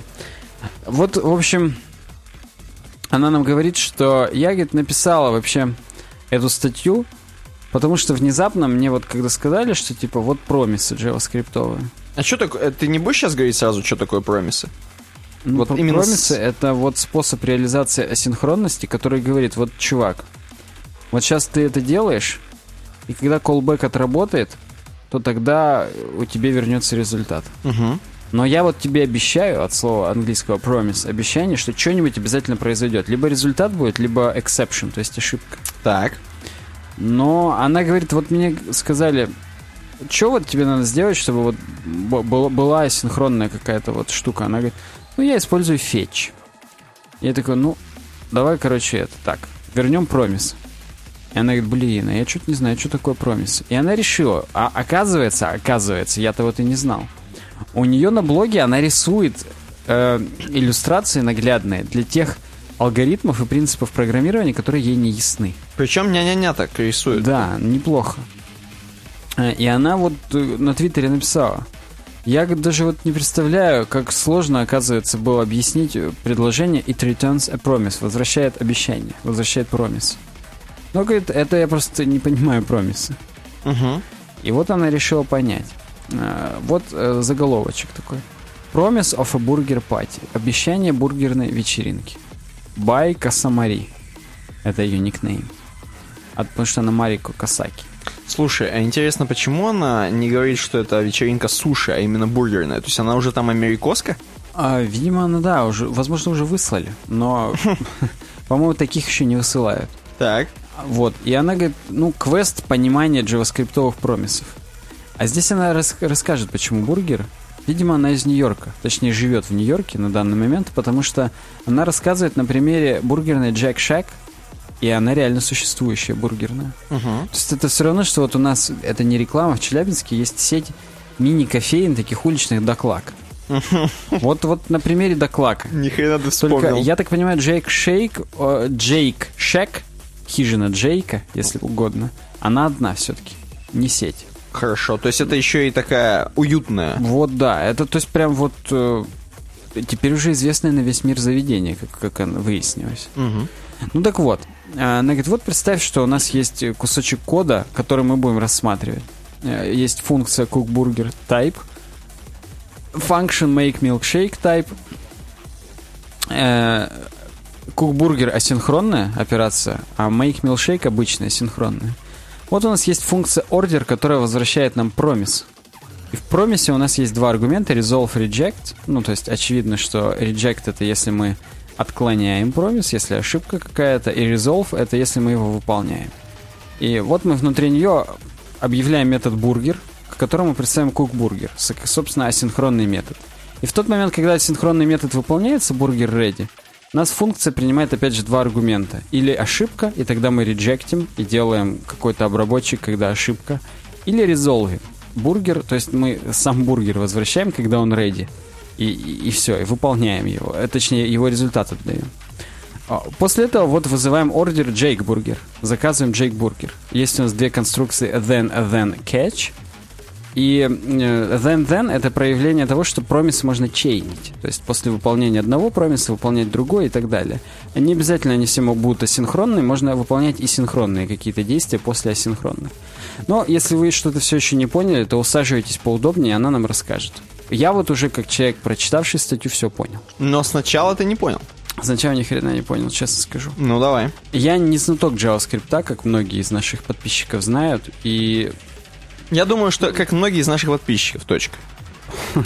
согласен, как это, как каждый, как, как там было-то? Казнить нельзя помиловать, вот. Знаки препинания решают. Вот вовремя поставленная точка, она на самом деле тоже прям решает. Как и многие из наших подписчиков. Давайте, говорит, будем бургерную вечеринку устраивать. Добро пожаловать на Promise Square Park. Представляешь, на парк площадь Обещаний. промисов, обещаний. Э, дом бургерного места Джейк Шек. Вообще, говорит, Джейк Шек супер популярный, но у них ограниченное количество касс. Она нам моделирует, почему, в принципе, есть какие-то асинхронности в этом всем. Почему бы синхронно это все не делать? Ограниченное количество касс. И всегда большая очередь, она говорит. Но вот, говорит, на кухне, в принципе, все достаточно неплохо. То есть на кухне работают быстро. То есть ждем мы почти всегда кассу, а не кухню. В этом асинхронность. Ни хрена себе. Это, это метафора на компьютер. То есть мы ждем обычно сервер и запрос сервера, потому что на самом сервере все быстро обсчитывается, то есть на кухне. Но когда уже прилетает к нам на кассу, вот, вот задержка между кухней и кассой, она вот и, и, и заставляет нас асинхронно все это делать. Вообще, говорит, если вы не в теме, на Madison Square Park есть Shake Shack. И здесь она нам прикладывает, на самом деле, даже статью, я так понимаю, какой-то обзор Shack. Ну, Он уже в Москве даже есть, то есть это целая сеть. Я думал, это как раз под это и закос. Но, видимо, это под это и закос. Ну, оказывается, да. Окей. Слушай, я не знал, что в Москве есть. Ставьте лайк, если вы жрали в Шейк Шеке в Москве. А ты, кстати, Никита, жрал? Я не жрал, но А, говорят, круто. мимо проходил. Да, я знаю, что там круто, да. Ну вот, видишь, даже она знает, что круто. Так вот, э, давайте говорит, теперь определимся с понятиями. Что в нашем случае на нашей бургерной вечеринке промис, там, что, что так далее, и, и да. На Джейк Shack у них, говорит, система, так сказать, э, как- бы пищалок, пусть будет пищалок. Когда покупатель делает заказ, ему выдают пищалку, и как только пищалка пищит, надо подойти за заказом. Ну, классическая схема сейчас в Макдональдсах даже так. То есть ты делаешь заказ, тебе выдают билетик, парт-билетик, и ты по номеру ждешь, когда твой номер загорится на экране, и подходишь за этим заказом. То есть, э, ну, я думаю, нам, челябинцам, будет проще такую схему представить, например. И что такое промис в данном случае? Промис это сам поднос. То есть, когда нам дают поднос, это промис, а э, пикалка, ну, в данном случае здесь какое-то а, мобильно-телефонное устройство типа, но по факту на нем просто загорается, что там Джейк Шек или там, ну, он вибрирует, орет, если заказ готов. Так вот, это индикатор состояния промиса. И вот ты такой подходишь и говоришь, чувак, мне бургер. Он говорит, вот тебе промис. Сейчас мы дождемся, пока на кухню уйдет заказ, с кухни принесут бургер, и подойдешь за своим бургером. То есть промис — это поднос с ожиданием того, что будет бургер. То есть ты отправляешь какой-то запрос на сервак, и ты, в принципе, ожидаешь, что от него будет ответ. И тебя уже, ты, так сказать, уже, в принципе, получил что-то типа ответа, но по факту ты еще ждешь, что же ты получил. Ну, ты получил обещание. То есть, как у нас в нашем случае, когда мы чеки получаем в Да, Макдональдсе. да, да. Ты получил обещание. Но я имею в виду на программируемом уровне. Просто ты ждешь. Вот когда придет, тогда и сработает, короче говоря. То есть обработчик ждет. В тот момент, пока пищалка еще не пищит, заказ пендинг. То есть мы в ожидании. Как только э, пищалка запищала, order is settled. Заказ ожидает тебя. По факту это не означает ready. Ready это только тогда, когда ты этот заказ забрал. Вот тогда он готовый. А пока он тебя еще ожидает, еще хрен пойми, что там. Потому что есть э, в колбеке два атрибута. Так. Э, точнее, ну да, в callbackной функции два атрибута resolve и reject. Resolve в случае success, reject в случае ошибки. То есть вот мы создаем new promise внутри функции order, потому что она сразу же возвращает promise. И в ней бургер, кукбургер, это асинхронная операция. И в том случае, если бургер ready, выполнена асинхронная операция, пока не важно, как она выполнена. По факту будет несколько вариантов, как она выполнена. Error или бургер. Если error, то есть, например, если тебе подают тухлый бургер, ты его не будешь забирать, ты его просто отдашь назад, и будет reject э, функция отрабатывать. А если тебя все устраивает, то отработает функция resolve с параметром бургер, с тем бургером, который ты получил. В данном случае resolve это забрать поднос со своим дерьмом. А reject это отдать поднос, сказать, слушай, братан, не, Со своим дерьмом. да. И, ну и выбросить сообщение error while cooking. Э, Так вот, и когда мы заказываем ордер Jake Burger, мы сначала получаем поднос промис, потом ждем, пока промис э, за резолвится, засетлится, точнее, засетлится сначала. И потом, после того, как он засетлился, мы его или реджектнем, или резолвнем. Мгм. Здесь сразу есть у него, ну, варианты. То есть она говорит, вот fulfilled, если заказ выполнен, вау, бургер, there you go, pick up. Ты его забираешь. Если нет, not бургер. Там просто какие-то шляпки, непонятное дерьмо. Ошметки, ну. Но, и он говорит, no, тогда ты его реджектишь. Блин, мне чувака жалко, который сори и смотрит на бургер. Ну да, но он же всего лишь кассир, он же не знает, что на кухне косякнули. Вот да. Но вот да, отвечать-то все равно будет Александр Друзь. Order fulfi- fulfilled. Если все хорошо на кухне, все круто, то здорово. А order rejected мы вызываем функцию reject. И по факту, когда мы сам ордер Jake Burger описываем, там у нас, напомню, была конструкция then и catch. В случае catch, это сразу мы уходим обрабатывать ошибку. Мы ловим ошибку и выводим ее там или в консоль, или каким-то образом там, показываем само уведомление для пользователя. А в случае того, если резолвим, то тогда отрабатывает функция then, которая зависит полностью от параметра бургер. Там будет у нас в данном случае, в данной реализации константа milkshake, который будет синхронный, внимание, метод make milkshake. Почему синхронный? Ну, в данном случае в метафоре милкшейки делаются сразу на кассе. Поэтому их ты не ждешь, не нужна синхронность. То есть синхронность это просто еще сделать ванильный милкшейк и все. И после этого ретернуть бургер-бургер, тот, который прилетел, а шейк-милкшейк, тоже, который прилетел из синхронного метода make milkshake. То есть в итоге, в итоге, здесь через такую вот цепочечку колбеков таких, так сказать, но это все по факту один большой промис, который делится на части, мы резолвя, резолвим тот бургер, который нам вернулся с кухни, он у нас несколько раз одним и тем же атрибутом путешествует из функции в функцию, мы его резолвим, и милкшейк, который мы уже в самом-самом конце через then тоже вы, вы, выцарили. Угу. На самом деле, она здесь делает небольшое отступление. Мы можем ловить ошибки не только в кетче, но и внутри then можно передавать второй аргумент, который будет конкретно, от, исходя из бургера, ловить ошибку. Но она говорит, для простоты разберемся просто с вариантом, когда мы кетчим все ошибки. Если, говорит, хотите прям подробнее почитать, почитайте this article. И там уже на developers google.com. И там, там хорошо. Там, там уже, да, там уже космос, Пол Айриш и так далее. Э, так вот, как можно чейнить промисы? Мы уже забежали с тобой вперед о том, что можно милкшейк синхронно выдавать. Но она вообще говорит, на самом деле, действительно, в шейк-шейке есть вторая C-line. Очередь, видимо, C коктейль, я не знаю. Ну, короче, это для напитков. Угу. Почему C? Давай подумаем. Line, наверное, может быть. Ни хрена. Для стаканчиков. Ну, допустим. Ну, короче говоря, это э, для напитков, и они делаются сразу на кассе, поэтому они может синхронные. Быть, Coke? Ну, может быть, слушай, все, все возможно. Это же наверняка название исторические. Когда еще Shake Shack основывали, там, 50 лет назад, в 80-е, да? Как, как мы... Pink Floyd... Там ты видел, да, нас песочили в комментариях? Да ой, там было, было, да. Вот, короче, скорее всего, Shake Shack... Да, я прям загуглю, мне интересно. Я думаю, что в 80-е. Сейчас посмотрим. Опять 50-е будут просто и все. Да, мне сразу на Арбате его предлагают, но я-то хочу Shake Shack ресторан, штаб-квартира Нью-Йорк, основан в 2004 Ну, 80-е, короче, все правильно. Все сказал прям как, как есть. Э, где тут у меня? Вот она, статья. Потерял чуть-чуть.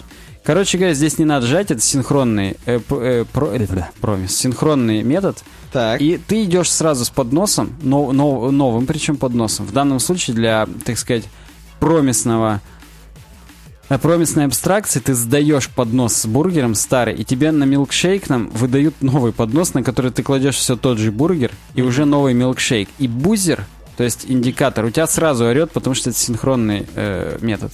Угу. Ну и здесь, опять же, с картинками мы разбираем конструкцию ордер. Что сначала у нас первый then передает тот бургер, который у нас был на предыдущем этапе. Так. Базер сразу же шумит, нам сразу же выдают милкшейк, причем уже еще на одном подносе, уже на синеньком. В данном случае, видишь, it returns new tray. А почему new tray? Потому что у нас два then. Мы сначала делаем бургер, возвращаем объект бургер-бургер к шейк милкшейк, а потом с этим всем в, масси... э, в объекте food items мы уже просто консоли выводим. Что, а у нас вот такая-то хреновина. То есть по факту у нас два раза меняется поднос, но не так это все страшно. Это просто из-за того, что мы чейним и аргументы, так скажем, одного метода передаем на вход другого, и уже там дальше их как-то э, разрабатываем и так далее. Ну и здесь она в рамочке нам выделила, еще раз, так сказать, все э, терминологию. Промис — это поднос. Э, пикалка — это статус промиса. Промисный поднос иногда пустой. В тот момент, когда ты ожидаешь, собственно, еще асинхронный свой запрос, ожидаешь бургер, и у тебя промис пока пустой. То есть промис это, ну да, обещание того, что что-то будет. Что-то обязательно будет. Значение промиса – это то значение, которое вы возвращаете. В первом случае это только бургер, во втором случае это и бургер, и милкшейк уже, когда мы чейним это. Когда возвращаем значение в then, оно будет завернуто в новый промис. Ну, как мы уже сказали, подносы меняются каждый раз, поэтому вот смиритесь просто с тем, что на второй раз вам выдадут новый поднос в абстракции вот этой JavaScript. Но она говорит, кроме этого есть еще небольшие трюки. Например, э, к промису можно применить метод all. Так. И в данном случае он создает э, промис, который принимает массив промисов. Внимание, да? Угу. И вот Много это... подносиков взять. Да, да, да. Сам большой поднос, о, блин, поднос. Большой промис отработает только тогда, когда все подносики заполнятся. Это сделано для того, ты такой говоришь, у меня большая вечеринка. Вот вы меня позовите на кассу только когда все пять вот наших подносов будут готовы. Когда на весь класс. Да, когда... Да, воспитательница говорит, вы позовите, когда у всех моих будет подносы, я тогда подойду, заберу. Причем, да, ну, собственно, об этом мы говорили. Есть э, метод race. Он похож на all. Это когда у всей расы будут подносы. Это круто. Но я думаю, все-таки гонка здесь имеется в виду. Хорошо. Просто потому что рейс в данном случае это для обидчивых. Если хоть один поднос будет без бургера, то не, нам все так вообще все подносы нахрен не нужны, пошли в жопу. Mm, понял. Понял? То есть вот здесь вот такое есть. И опять же, если ты супер голодный, ты заказываешь 5 подносов, бургер, чизбургер и хот-дог. И вот только какой-нибудь один готов, ты говоришь, сразу зовите. Я любой заберу, мне похрен. Да, первый какой готов, я заберу. Поэтому вот, вот, вот такие аналогии прикольные на самом деле. Прям вот ничего круто, не скажешь, круто. сразу все становится на свои места. Подожди, а у нее можно кроме промисов почитать тоже про с картиночкой? Есть видео, где она верстает. Да, есть видео, где она. Я не знаю, давай потом сейчас на блог зайдем. Я прочит, скажу, что у нее здесь есть еще э, список литературы, точнее список для дальнейшего изучения, что есть промис кукбук на английском. В скобках она везде пишет, что есть китайская версия, то есть, видимо, она из этих все-таки. Есть JavaScript Promise Introduction на английском. А есть JavaScript Promises in Japanese. В скобках китайские корейские тоже есть. Yes. Так что она все-таки из этих. Ну и она также благодарит Джейка Арчибальда и Нол Нолана Лоусона за то, что они у нее рецензентами были. Пост прочитали и, видимо, что-то подкорректировали. Прикольно. Э, да, а если посмотреть на ее блог... Там на то и есть, короче, что почитать. Она там сервис воркеры пишет статью, и там реально тоже зарисовывает, причем крася... красявки там. Там лучше, чем в бургерах. В бургерах, конечно, хипстерски, но в сервис-воркерах она старалась рисовать. Ну, слушай, мне прям хочется даже сервис-воркеры даже и посмотреть потом. Тут, короче, круто, так что, как, пацаны... как, как бы мне вот сделать, чтобы я... А я прямо ставлю ее как ссылку здесь, и потом, когда буду уже выкладывать ссылки в описании, я эту замечу э, и передам ее в следующий подкаст. Смотри, Отлично. как круто, что ты решил прорыть. Э, окей, у нас нейрон Insomnius, я так понимаю... Да, вторая тема из разработки, завершающая. Опять нейрон Insomnius прокомментировал. Ну-ка. Благодаря инициативе Facebook браузеры улучшили кеширование, сделав ревалидацию кэша опциональной. Кешкирование. Много таких слов страшных, но по факту все прозаично. Самое страшное слово это Facebook здесь. Согласен, да. Ты, кстати, слышал, опять же, э, новость про то, что акционеры хотят Цукерберга сместить нахрен? Вообще не слышал. Вот акционеры Фейсбука, а там есть акционеры, и они там... Я думаю, он уже у всех все купил, как Майкл Делл в полное пользование себе отобрал. Не хотят уже от него отказаться, потому что он, видимо, под себя все уже роет. Ну нет, возможно, по их мнению, он недостаточно много бабла зашибает. Может быть, как обычно. Как, как дурочка, когда его смещали, да, да, да. он типа не монетизировал, а он вот не хотел. Хотя там уже Facebook, и там уже вот негде, живого места нету, где не монетизировать. Согласен, там уже все просто прогнило, уже хочешь, чтобы твою фотку увидела больше друзей, за, занеси нам бабки, мы тебя в топе поднимем в нашем супер-мега-алгоритме. Да, там, ладно, давай, говори. Э, статью написала а у них на Фейсбуке это, видимо, норма, писать парами статьи.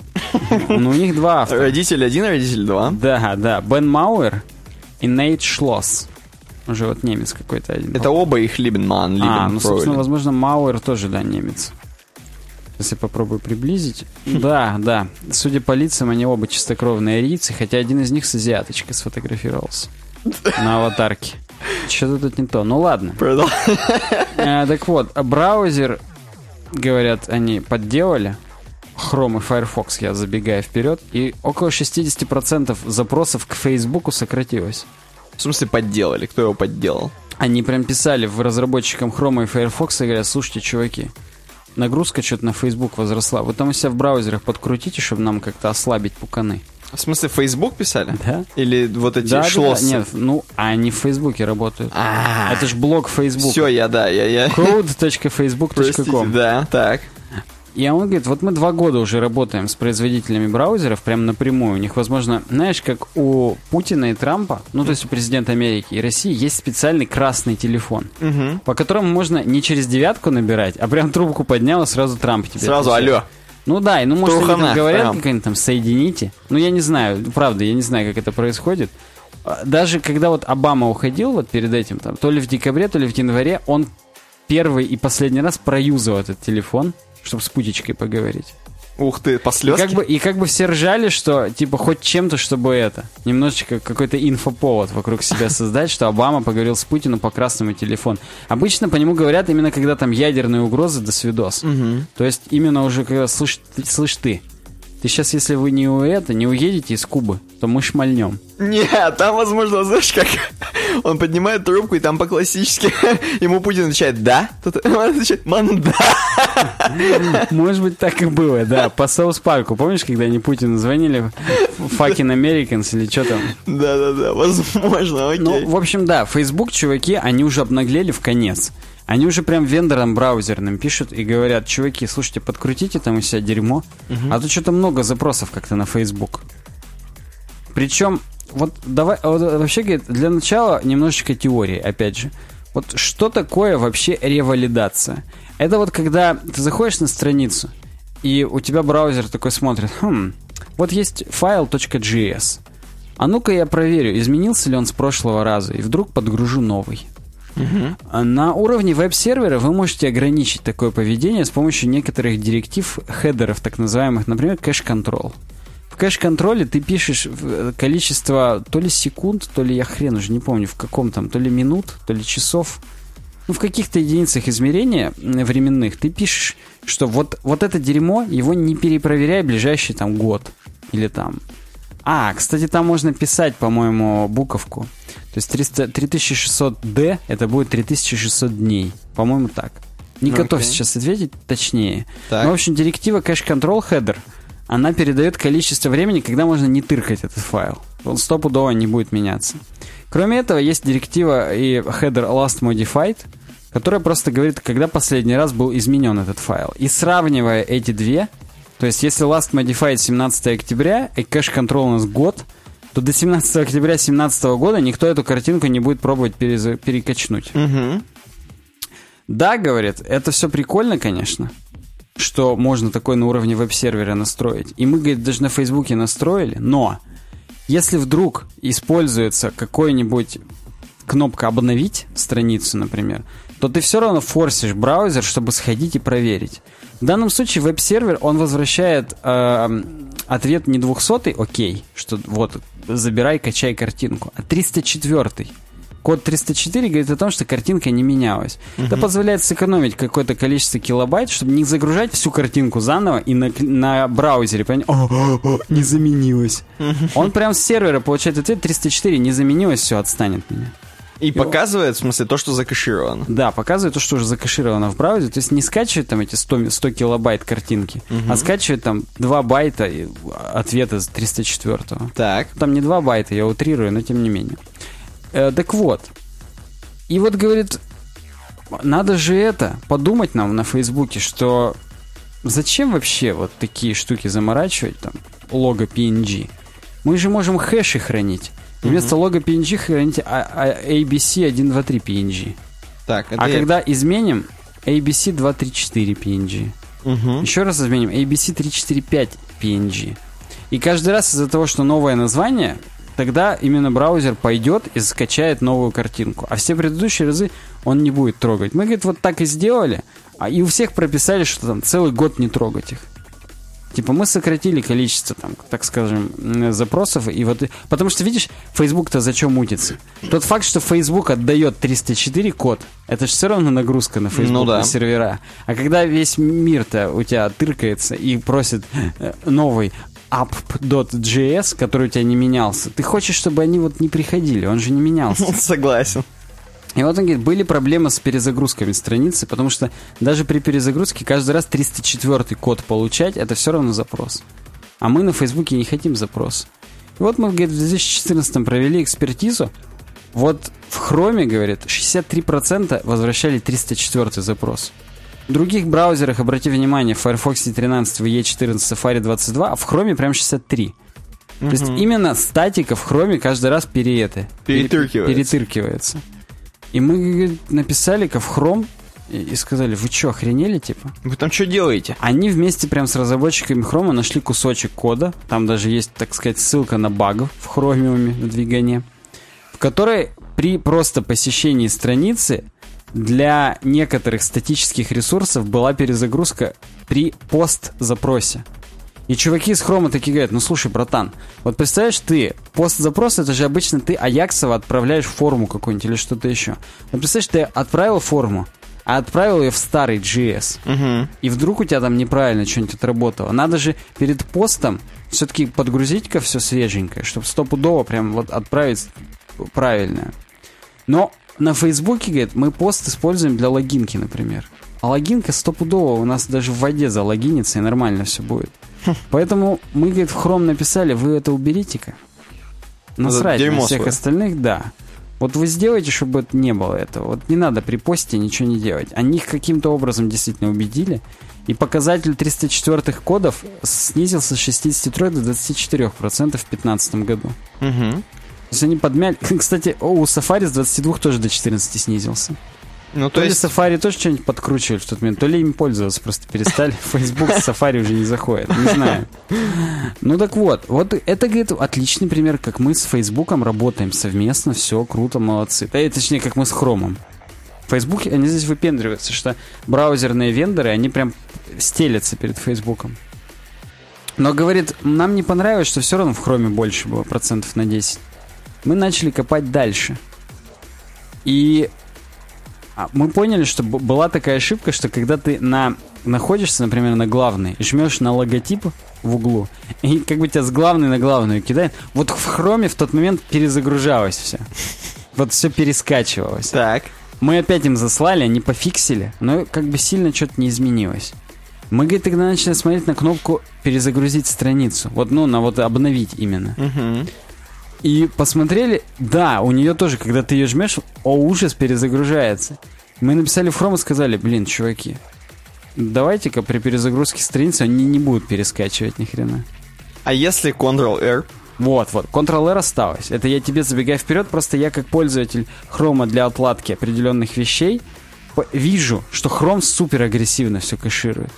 Прям вот в натуре, я даже когда жму э, перезагрузить страницу или F5, кто-то жмет, он все равно оставляет старое. И чтобы явно перезагрузить новую версию JS, надо Ctrl-R нажать. Я уже, по-моему, никогда не перезагружаю нормально, я всегда Ctrl-R жму. Ну вот видишь, как они нас заставили. А это все из-за Фейсбука. Вот видишь, шутки шутками, а это из-за сраного мать его Фейсбука, который мутится за собственные мощности, чтобы их сервера не дрочили лишний раз. Не, ну это нормально. Это как бы они очень по-человечески делают вещи. Ну вот я им не сочувствую в этом случае вообще, они черти сраные. Так вот, кроме этого, ну очевидно, что пере- не перезагружаются только те, у которых вот этот кэш-контрол по дням. То есть если ты написал, что у этой JS кэш-контрол 10 секунд, то все-таки при релоаде страницы 10-секундно, если прошло, то они все-таки перескачивают и новый файл берут. Но, тем не менее, количество 304 кодов существенно снизилось. И вот, теперь мы наконец-то вздохнули. Все круто. Е, они сразу... Facebook сразу вообще прям бамбук откинулись за- и закурили, да. Вообще, уехали все. Потом мы, блин, надо что-то как-то с другими, говорит, было сотрудничать. И мы в Firefox тоже записали, что это. Reload button-то сделайте, чтобы говно. И Firefox сказали, пошли-ка в жопу. Опа. Вы нам сделаете на сервере кэш-контрол через запятую после max age параметр immutable. У тех, которые вы не хотите, чтобы перезагружались.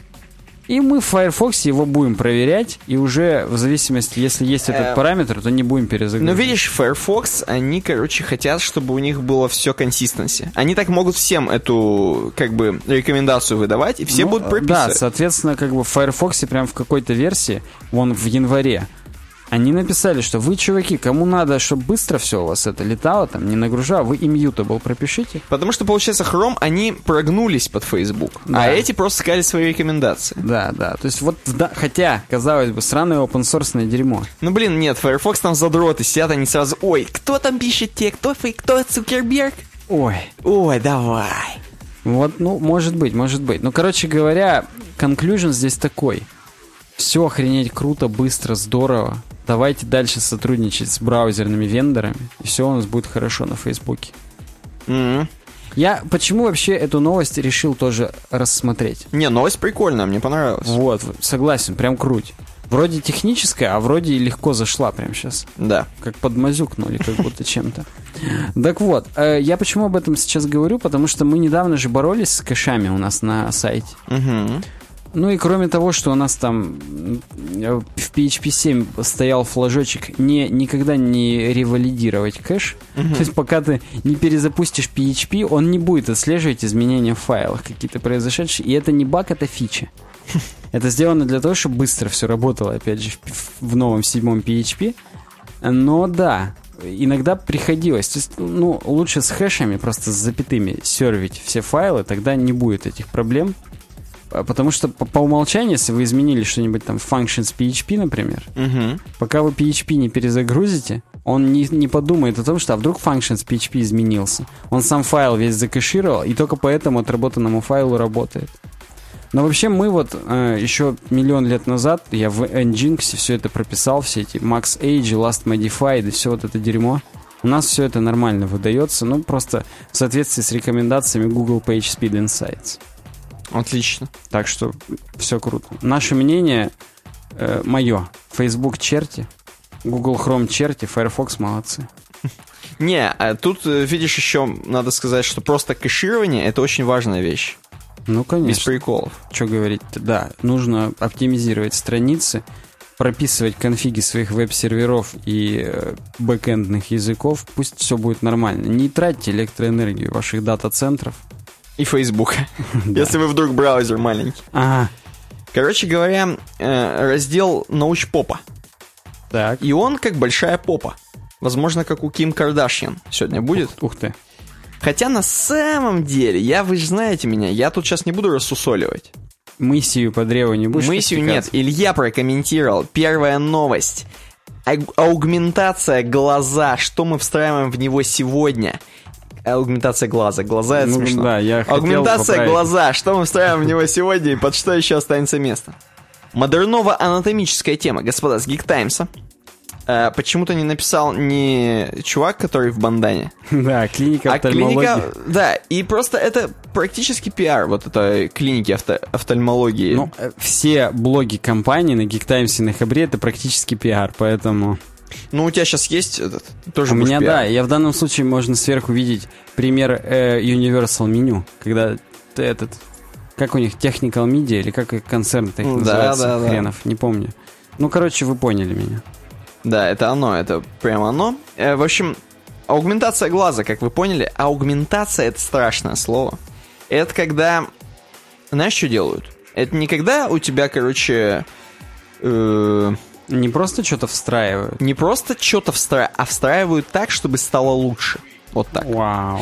То есть, э, реально, если тебе встроили руку, тебе ее сделали круче. Э, Это, то есть, не просто протез, это аугментация, это прям улучшение качественное. Э, функциональное, я не знаю, как сказать. То есть, эм, а здесь мы поговорим о глазах. То есть, грубо говоря, все привыкли видеть аугментацию, например, там в э, игре Deus Ex, там где Прям у- все привыкли. все привыкли. Там, где у главного героя, в том числе, и у многих других героев, аугментированных, есть какие-то части тела, которые просто помогают ему жить, там, магию творить, там, ускоряться, замедляться, там, стрелять точно, метко. Эм, вот. А здесь конкретно про глаза. И говорят, что, собственно, аугментация живет, процветает, пахнет. Цветет и пахнет. Аугментация у вас. А, и у В них. смысле, как... э, как явление, что Да. встраивают, чтобы лучше было. И вот всякое. встраивают, собственно, в глаз некие линзы. Они называются фокичные. Мы не будем здесь ржать. Не фокачные, никакие, Не, фа- фокичные. не факичные. Не факичные, нет. Да, фокичные линзы, э, которые встраиваются в глаз и пом- помогают приобрести полностью зрение, которое было у вас, когда вы родились. То есть, ну, действительно, единицу. То есть не, не какое-то там испорченное зрение, там, не какое-то там расплывающееся, а прям реально зрение, которое... Как будто ты прям мне из фантастического кино что-то сейчас говоришь. А да, да, но это уже реальность, господа. Причем мы с тобой-то вот знаем, что линзы, они не, не так полезны, как... А, а есть полезность. Ну, Мгм. они не так вредят, они больше вредят глазам, будем говорить, чем очки. Я сейчас, мы с тобой это абсолютно без исследования, без пруфов. Но Ну, слушай, просто все об этом говорят. Просто как факт, да, то, что линзы все-таки немного сушат глаза, и все процессы, которые происходят тут, касание линз с глазами и т.д. и т.п., это все-таки не очки, то есть. Мгм. оч- очки, конечно, тоже можно такие надеть на себя, что будет до свидос. Эм, вот, какие-нибудь как у Киркорова. А я знаю, какие у Киркорова. Ну вот, да, то есть э, это тоже может вредить, но тем не менее, линзы все-таки как-то мне кажутся... Я просто еще сам боюсь линз, поэтому я тут такой, знаешь, сторонник. Я тебе из, из бочки говорю практически. Из- Из вот. диагеновой? Да, из диагеновой. Поэтому вот тут такая... А тут видишь тебе линзу прям внутрь. Ну, это страшно, я ничего не Это страшно, причем Здесь есть... есть прям, ну, так сказать, картиночка. Здесь есть много картиночек. Давай сразу немножко проскроллируем до очень такой хорошей показательной картиночки, такой голубенькой. Там, где преднекамерная, фа- Да, факич- да, я, я прям здесь. фокичная, и там, где заднекамерная. Так вот, это действительно два разных способа внедрения линз, как я понимаю. Э, можно внедрять по-разному, и это действительно вам под, эм, видимо, под, под- местным... под роговицу, я под- вижу. да, нет, я имею в виду под местным наркозом. А, ну, слушай, не Э, знаю. Вам охлаждают там до свидос, до свидос, естественно, чтобы вы ничего не чувствовали, потому что там очень много нервов. Это прям, да, вам надрезают эм, глаз. Вот без, без, вот, без малейшего. Вам меня, сначала, меня немножечко передергивает сейчас прям в прямом эфире. сначала вам расширяют зрачок, закапывают, как обычно, глаза, чтобы большой зрачок был, все нормально. Э, и аккуратненько надрезают. И там, ты представляешь, насколько там все мелкое, чтобы вот хрусталик не повредить. Аккуратненько. Э, сначала в свернутом виде. Я, я уже забегаю вперед, я просто вам рассказываю то, что я читал. Э, в свернутом виде помещают вот эту линзочку, которая сделана, между прочим, опять же, очень супер профессионалами, чуваками, которые измеряли ваши глаза сначала в- в- в- в- вдоль и поперек. Так. Они профессионалы, у них супер руки, супер чё, они сделали под вас конкретно линзу. Это не дешево ни хрена. Сделали вот эту фокичную линзу, э, там, какую вы пожелаете, как надо, какую вам э, доктор, опять же, пропишет, какую нужно вхреначивать. И вхреначивается, собственно, в свернутом виде, а потом расправляется уже на живую. Ужас. Вот. Ужас. Это у вас все быстренько... за- Тут еще два варианта, смотри. Между роговицей и радужкой, Да. а тут еще между радужкой и Ну, хрусталиком. если вы хипстер какой-нибудь, да, там куда это? Она, естественно, у вас не выпадет никоим образом. Ну, А, да, то есть вы не можете там дернуться резко и выпа- выпала линза, вот этого не бывает. такого. сохнуть глаз тоже у вас не будет от нее, видимо. А они утверждают, они утверждают, что, короче, все процессы, которые у тебя проходили в глазу, они будут протекать так же. То есть все там вот эти воды подводные. Все вот это... чё- Слезы будут выделяться? Всё это Можно будет. будет плакать? Да, то есть, короче говоря, жизнь будет продолжаться, глаз будет видеть, и самое главное, что здесь очень большая часть статьи сравнение с тем, что, ну, много мифов ходит, опять же, про то, что э, с линзами, с такими линзами нельзя там, то есть просто с операцией на глаз Поднимать. ну, поднимать тяжести, напрягаться после родов, до родов, бла-бла-бла. Чувак это все объясняет, что на самом Причем деле... во время родов можно, вот только после и до нельзя. Не-не, там есть некие, конечно, рекомендации, но все-таки 21 век, господа, и все это уже так делается филигранно и точечно и круто, что здесь уже у нас ничего не вылетает, глаз не лопается и т.д. и т.п. Вот, Да я, уж. я вам хочу продемонстрировать, давай немножко проскроллируем. Э, здесь очень круто, как будто так и будет. Проскроль прям до фоток глаза, где в них линза прям вставлена, и как будто видно линзу. Ну, Ну, она же после имплантации. Да, но я так понимаю... Конечно, видно, я прям вижу. Все-таки, мне кажется, так вот прям сильно-то не будет видно. Оно, конечно, Ну, круто выглядит. Наверное, как это при каком-нибудь освещении, как в стоматологии, когда на тебя полторы тысячи люминов прям в глаз направляют, тогда видно. Да, да, но по факту, тут, конечно, круто выглядит, реально аугментация. Такой прям реально девайс у вас в глазу. Прям еще когтями за радужку цепляется, ё-моё. Короче, очень вкусно, господа, вкусно. Э, зрение надо беречь очень сильно, это прям... Что вот, не дай бог, такое вам не внедряет. Да. Вообще плохо, когда внедряет вам что-то. Согласен. Тут просто суть в том, что сравнивается еще с э, вот лазерной коррекцией глаза. Опять же, не всем полезно то, не всем полезно это, кому-то прописывают это, то. Опять же, не полезно делать, если вы там чуть-чуть не видите и такие при минус полтора начинаете выеживаться, давай аугментацию сделаем. Э, Это все не очень круто, на самом деле. То есть здесь надо, опять же, думать головой, когда вы это делаете. Но если у вас никаких вариантов нет, тем более это очень дорогая операция. Эм, если у вас нет вариантов, если вам лазерная сказали нет, давайте без лазерной, лазерная не подойдет, тогда аугментация, да, это работает, это можно сделать. Вот, такая суть. Есть Хотя, даже опять же, это же получается для ленивых просто. не Или вставлять или- линзу. Ну да, или просто, или у нее из-за того, что она прям близко к эффекту, ой, к эффекту, хрусталику, эффект как-то сильнее. Да, ну просто типа это природное. Хотя, конечно, хрен знает. Вот, вот да, это, мне кажется, здесь э- этический какой-то аспект нужно было затронуть. Насколько мы уже прям вот превращаемся в сплайсеров из Биошока. Да-да-да, и, ну, видишь, некоторым людям просто вместе с этой линзой внедряют и хрусталик, потому что все плохо. Я сейчас вот чешу нос об стойку паук, которая держит микрофон. А Паука прям чешешь. Причем я медленно чешу свой нос. Медленно снимаю с тебя санкции. Ладно. Ну и, естественно, кроме того, что это все, ну, мы сейчас говорили о реальности, в будущем хотелось бы получать много информации с такой линзы, если ты внедряешь. Например, а, не только получать, но и передавать данные. Допустим, передавать данные на компьютер, Мгм. какие-нибудь там видосики передавать На Apple Watch хотя бы. на Apple Watch. И, допустим, что Видосики. говорят, что скоро, возможно, если такую хреновину сделают, то ты сможешь как вот поиском в документе, Ctrl-F, Мгм. в текстовом, так ты сможешь скоро глазом в книге искать. Ты себе глазу говоришь, искать слово такое, ты перелистываешь, оно тебе ищет. Мать твою. Это до свидос, да. Э, вроде как уже сделано с такими линзами м, контроль вашего сахара, то есть э, вашей крови, сахара в крови. Вот. Полный HoloLens. Я возвращаюсь к поиску Да-да-да. в книге. Чекает, что кого, короче, прям по глазу, там, насколько у вас сахар поднялся или нет. Вот такой, короче, вот такой вот небольшая статья про аугментацию. Идем дальше, господа. Напишите в комментариях просто как, вот интересно, как вы к этому относитесь.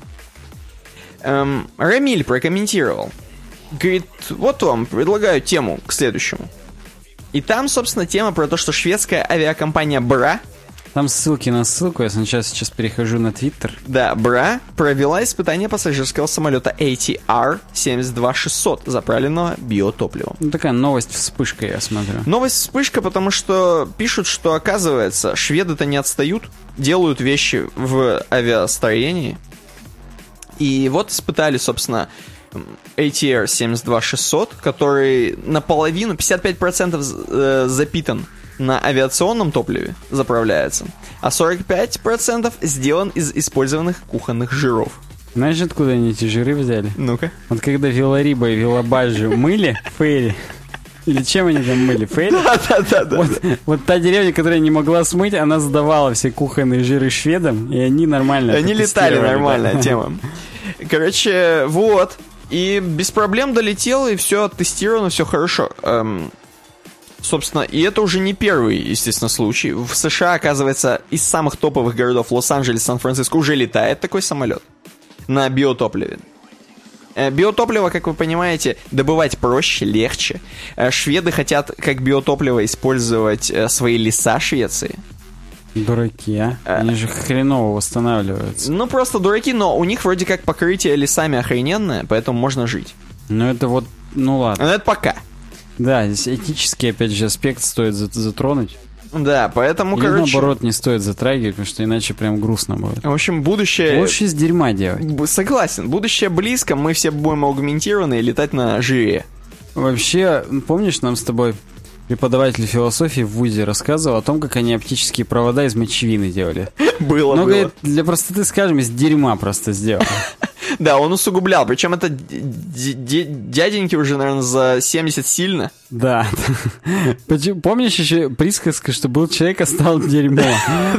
К чему это было? Я уже забыл. Там собака Там собака, там просто... Он что-то уже просто нам про жизнь рассказывал. Он действительно преподаватель философии. Там просто чуть ли не чувак умер. Собака насрала на кровать, где чувак этот жил. Да, да. А потом она приходила и спала с дерьмом вместо него. Она раньше с ним спала, а теперь она спала с кучей дерьма. И мораль в том, что был человек, а стал дерьмо. Ну там какое-то такое, да, в общем.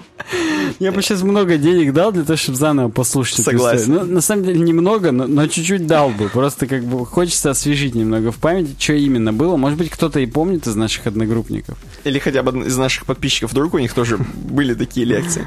А, Иван Ванг прокомментировал следующее. Привет, Никита и Александр.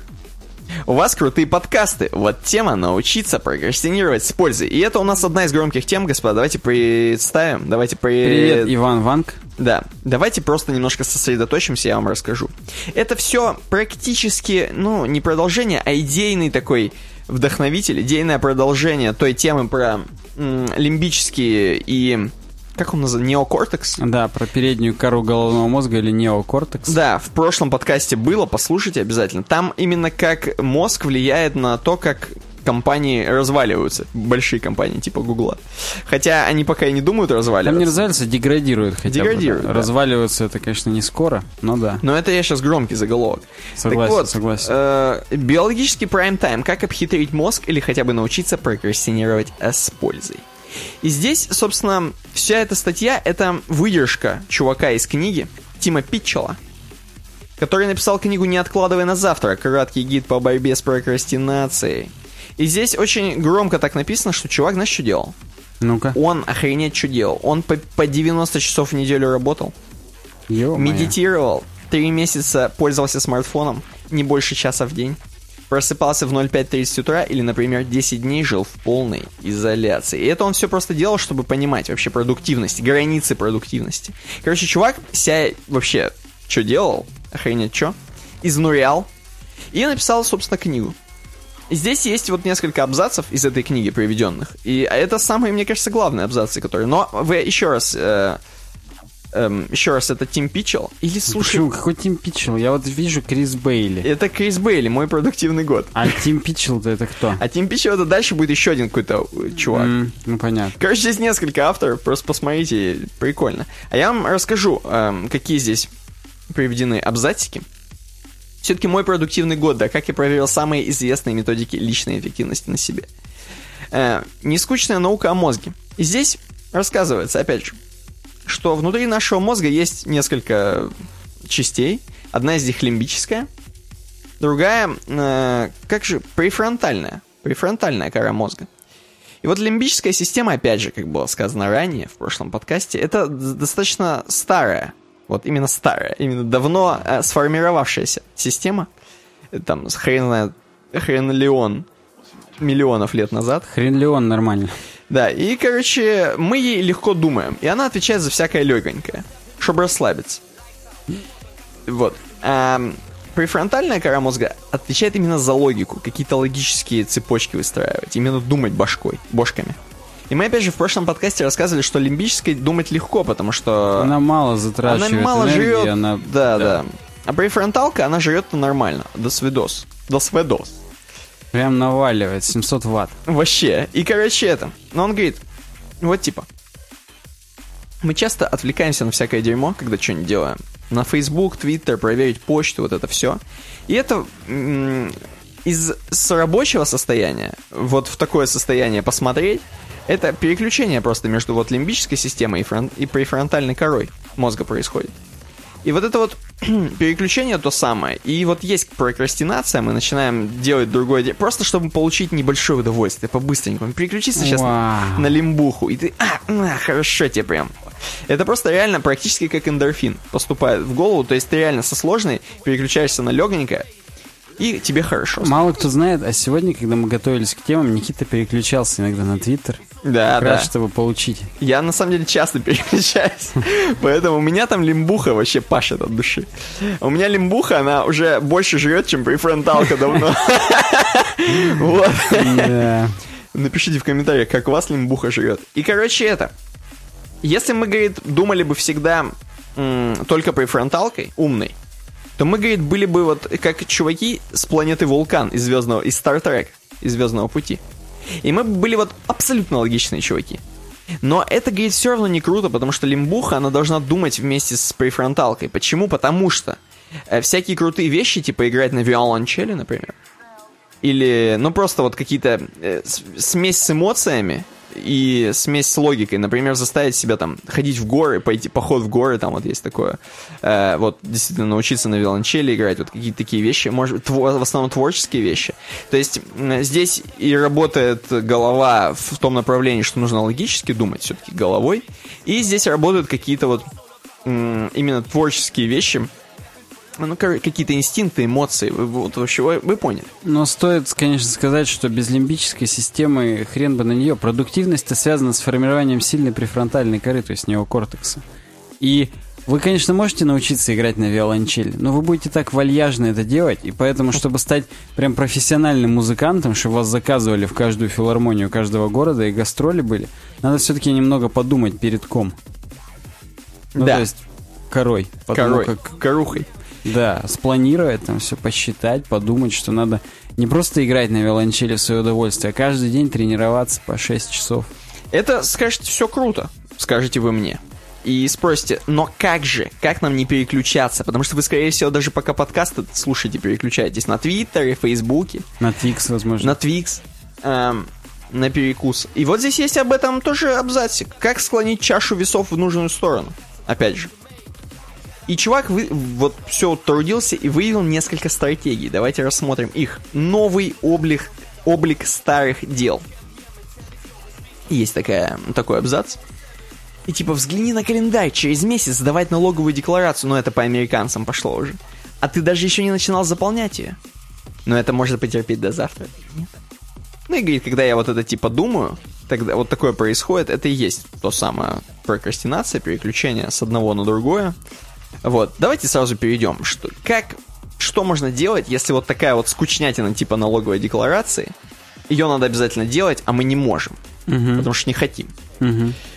Э, например, если я, говорит, вижу, что откладываю заполнение налоговой декларации, я сажусь и решаю, что буду снимать, что буду снимать влияние негативных триггеров следующими способами. А это негативные триггеры, кстати.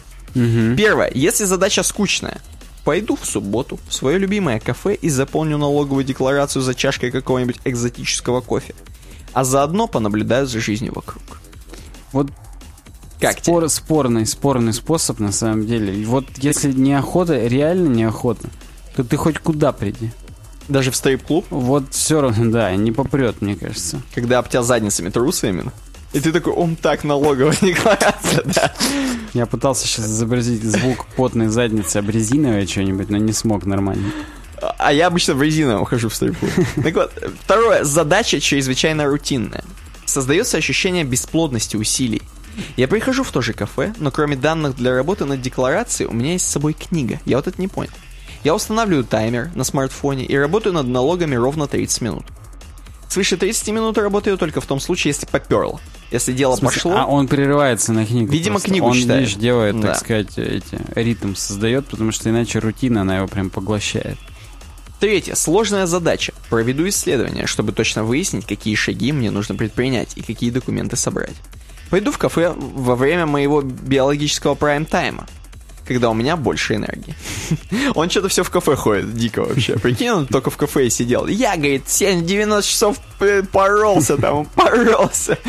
А, да, может быть. Задача неконструктивная или неоднозначная. Проведу исследование по соответствующей тематике. И на этой основе составлю подробный план всех необходимых шагов. Он здесь упустил, что в кафе. Мне сразу вспоминается вот это из школы, когда задача не имеет решения. Просто отвечаешь, когда мы от нее охота решаем. Ничего не задали еще, мам. Вот, да, ничего не задали. Я совсем согласен. Задача не имеет личностного смысла. Да. Ищу позитивные стороны.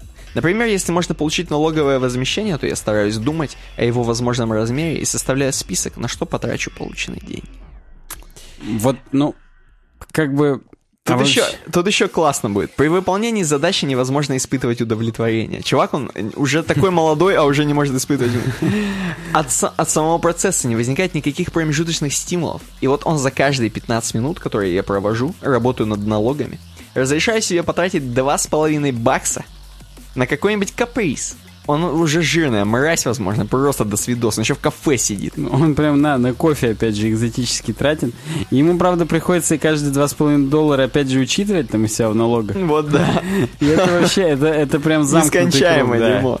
Или награждаю себя каким-то другим значимым образом за выполнение определенного этапа. Согласен, говорит, заполнение налоговой декларации, скорее всего, никогда не станет столь же увлекательным, как просмотр фильмов на Netflix. Но мы были бы близки к цели, не так ли? Да. Ну, короче, вот. Потом еще три способа улучшить контроль над мозгом, просто таких. Над мозг. Просто таких. Давайте. Создать список задач на случай, если вы ловите себя на, прокрасти- на прокрастинации. Да, пока вы... Короче, прокрастинация, по сути, это выполнение уже чего-то.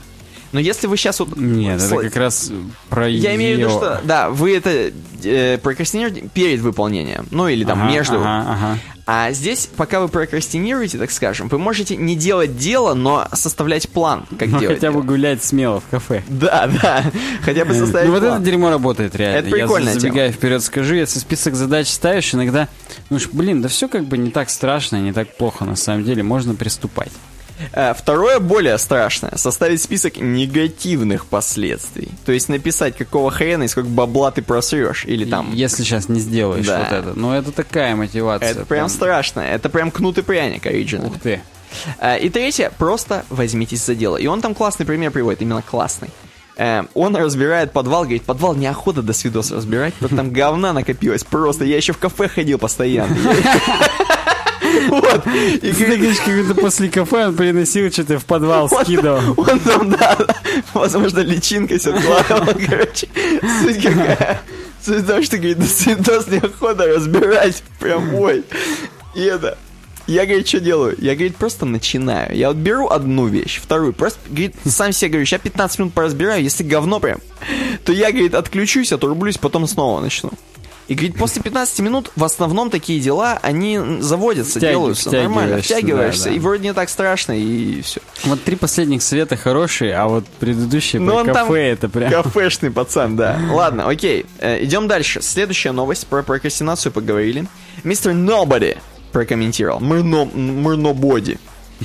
Говорит, наука и результаты последних исследований указывают на то, что мы все живем в голографическом варианте Вселенной. Очень быстрая новость, вспышка. Какие-то упоротые ученые, а возможно и нет, тут каждый для себя сам решает. Из многих-многих городов, из Великобритании, Канады, там, блин, Италия, все, про итальянцев шутить сразу, про макаронников. Так. Знаешь, что поняли? Что, короче, многие законы наши, Вселенной, которые вот не поддаются нормальным объяснениям, какие-то аномалии, всякие досвидос, их можно легко объяснить тем, что э, наша Вселенная это просто, гологра- просто голограмма. Ну, я, кстати, смотрел документалочку небольшую про это. Так что да. Вот, есть некая теория голографической вселенной, что просто мы — это проекция, грубо говоря. То есть мы сейчас видим проекцию, и на самом деле ни хрена этого ничего не существует, оно просто все проецируется откуда, хрен знает откуда. Вы можете повникать, если вы действительно упоролись. Здесь есть картиночка, собственно, holographic phase. Здесь такая вот несколько фаз. И все вот эти законы, квантовые, хренантовые, они все укладываются в то, что мы в двойном измерении живем, на самом деле, не в тройном, а просто мы как бы плоскость, просто голограмма. И вот именно вот по этим законам все работает круть. Вот если подстроить, вообще прям четенько. А если, говорит, мы начинаем думать э, нашей классической теорией кого-то там, кого-то там, кого там, хрен знает кого. Я, кстати, забыл пошутить в прошлой теме про хрень. Забей, я сейчас как бы это, не об этом. Вот, короче, в общем, ты понял. Если классическая теория вселенной, большой взрыв, и вот это вот все, то, короче, это, то нет. А голограмма, да, вписывается очень круть. Не могу здесь больше ничего добавить, потому что здесь, собственно, в статье больше ничего кру- круче не написано. Мы, говорит, не будем вам никакие математические выкладки писать, потому что вы все равно ни хрена не поймете. Но, тем не менее, есть такая теория. Вообще, почему мы ищем какую-то такую теорию? Потому что нам надо связать классическую физику с гравитацией, квантовую теорию и теорию Эйнштейна. Вот. Вот не вяжутся они. В микромире работает гравитация, а в макромире хрен там что. Хрен там плавал. Поэтому вот как-то нужно нам связать это все, наши картины мира физические, которые 50-е, 80-е были наши любимые. Ну нет, в 15 веке, там, 18 19 20 соответственно. Поэтому надо как-то, да, уже собрать это все воедино, как одно кольцо, Да, да. и, и будет круто. А, Последняя тема из научпопа. Опасные родинки белорусская программа находит рак кожи по фотографии. Еще более вспышка, господа. М, Действительно, белорусы в институте, по-моему, каком-то очень крутом. Я сейчас найду. Или не найду. Какой-нибудь там просто Минский государственный. Короче- Б- БНТУ. Да. Белорусский научно-технический университет, наверное. Да. Э, Разработали такую технологию, которая прям действительно снимает су- супер девайсом, таким фотиком, э, снимает вашу кожу. Э, В основном это идет фотка, я, я так понимаю, именно родинок. И- потому что речь будет о меланоме. Знаешь как... э, э, дерматоскоп, короче, он Да, называется. дерматоскоп, да. Дерматоскопом снимают. Никто даже не ржет, пока снимает. Ха, тащи свой дерматоскоп. Вот. И по определенным параметрам определяют все-таки родинка да или родинка нет. Положительно, отрицательно. Может ли, Доброкачественно или злокачественно? ведет ли она к чему-то или не ведет. И 80% точно.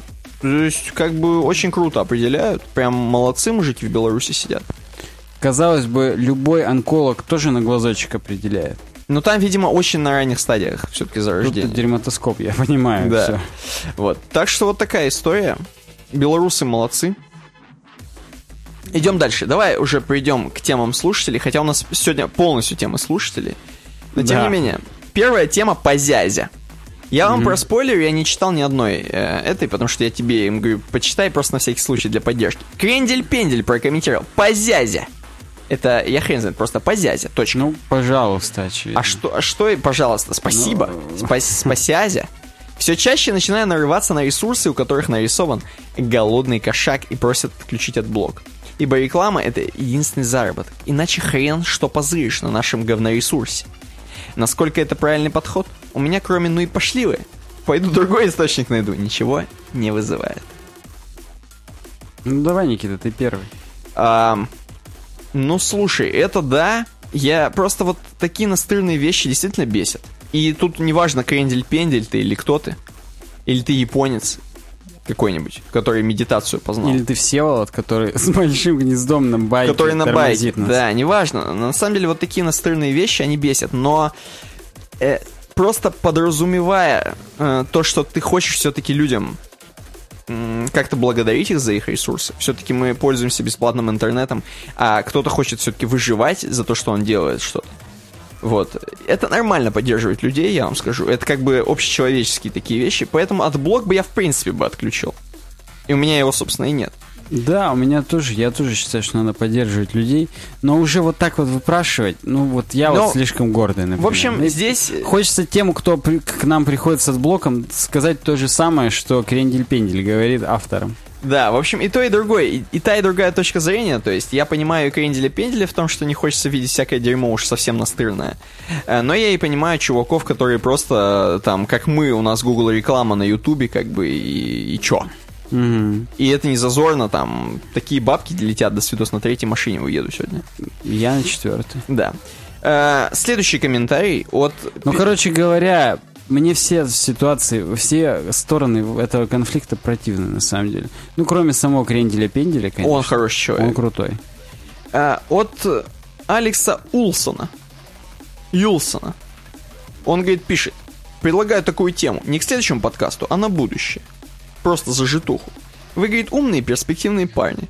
Потому должны понимать, что все, все эти бесконечные тренды только убивают развитие дизайна. И типа гонка вот эта за дизайном, это досвидос. Она все убивает, всю индивидуальность. Прям вот получается штамповка. Эм, ну и, собственно, такой вот вопрос. Ну, я прям даже дочитаю. Давай, концов, давай. Алекс Улсон там потел, пыхтел.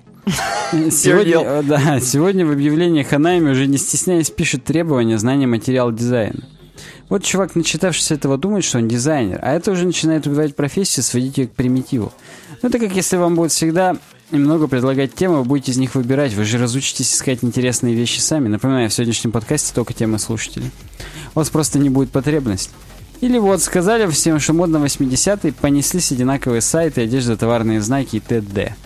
Так вот, я предлагаю вам взяться за этот вопрос, порассуждать на тему вреда и пользы от трендов и гайдов. Но это если интересно, конечно, и вы разделяете эту точку зрения.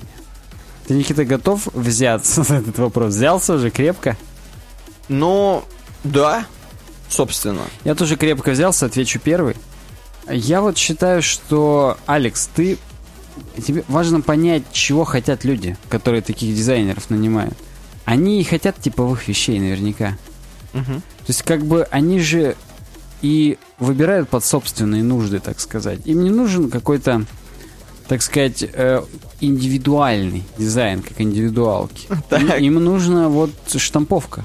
Они и хотят штамповку. А для тех, кому нужно что-то уникальное, что-то хорошее, они всегда найдут тех самых творческих пацанов-дизайнеров, которые способны не просто гайды почитать, а узнать какие-то основы и с помощью этих основ высрать, выродить под конкретную аудиторию, под конкретных пользователей тот продукт, который заработает максимальное количество денег или порадует максимальное количество людей. Опять же, в зависимости от способа монетизации и вообще нужды. Поэтому да пусть те, которые делают штамповку, делают дальше штамповку. Хрен на них. Мы как бы, ну, как э, люди, которые занимаемся ньюсмейкингом, а Ух я, ты. Никита, считаю, что мы занимаемся с тобой ньюсмейкингом, должны быть в курсе всех этих трендов, по крайней мере, в, так сказать, назывном порядке. Надо смотреть, что модно, думать, анализировать, почему модно, прогнозировать это, и, возможно, жить нам станет от этого веселее, лучше, и мы Прям наперед будем все это предсказывать и за это бабки брать. Ванговать будем профессионально. Ну да, я просто хочу сказать, что, как обычно, ко всему надо подходить с умом. И, э, то есть, делая сайт типа по трендам, можно его сделать отличительным от всех штамповок, можно сделать как, с, какой-то своей изюминкой, даже если вы действительно просто используете материал дизайн. Я уверен, что можно так поиграться с шрифтами, что сделать его уникальным, и люди будут видеть, что да, это действительно узнаваемый бренд, но он сделан в материал дизайне. Ну, серьезно, я вот не юродствую, когда говорю о том, что типа вот не надо там, пусть делают штамповку. Это... Я отлично понимаю боль а, Алекса. Я тоже иногда вот задумаюсь о том, что вот какое-то все слишком типовое, как-то вот, ну, угу. уходит вот эта вся душа. Ну, и всегда вспоминаю одно, ну так э, возьми и сделай не типовое. Да. И, и, и где-нибудь в мире не убьют еще одного котенка, или как там это любят говорить. Надо просто вот для себя определиться и своим примером показывать. А дальше уже хоть как бы трава не расти. Пусть все остальные делают, что хотят. Ну и Алукард прокомментировал, собственно, последненький такой комментарийчик. Hi guys, говорит. Еще раз спасибо за подкасты. Пожалуйста. Хочу предложить вот такой subject. WordPress плюс WooCommerce против PrestaShop как платформа для интернет-магазина. Плюсы, минусы, удобства. Подводные камни. Интересно ваше мнение. Сам склоняюсь к WordPress. Интересно, что вы скажете вы. Я, видимо, я должен был изучить PrestaShop до этого. Да, ну, вот я тоже не изучал. Я просто знаю, что на PrestaShop тоже делают. На Magento делают на X-карте делают. Угу. На чем только не делают. Это все специализированные площадки, они все заточены под продажи.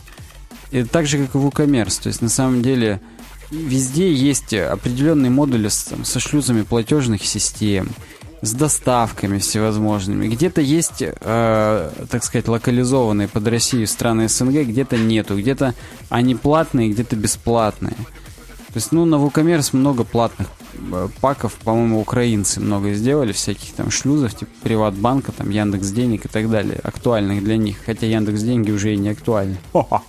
Вот. И, в принципе, это все вкусовщина. Если ты пользуешься уже WordPress, и тебе не составляет труда что-то подправить там у него в темах, там, в плагинах и так далее, то WooCommerce, конечно, тебе будет предпочтительнее.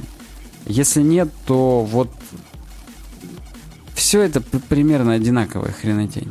Да. То есть у, у всего есть минус. Я могу и с десяток минусов в WooCommerce перечислить, если не с двадцаток.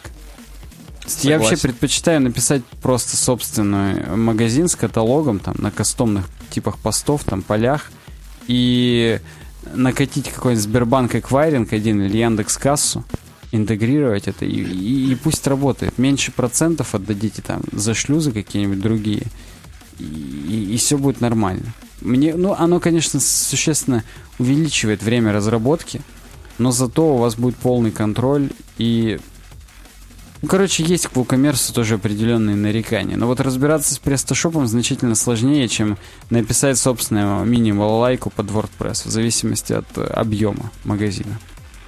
Круть. Переходим к обойке. Да, я свернул браузер и готов слушать от тебя. Ты, как, как всегда, традиционно первый рассказывай, что видишь. Но я здесь вижу, опять же, классические несколько дорог. По одной из дорог едет такой ван Мгм. красный. Мгм.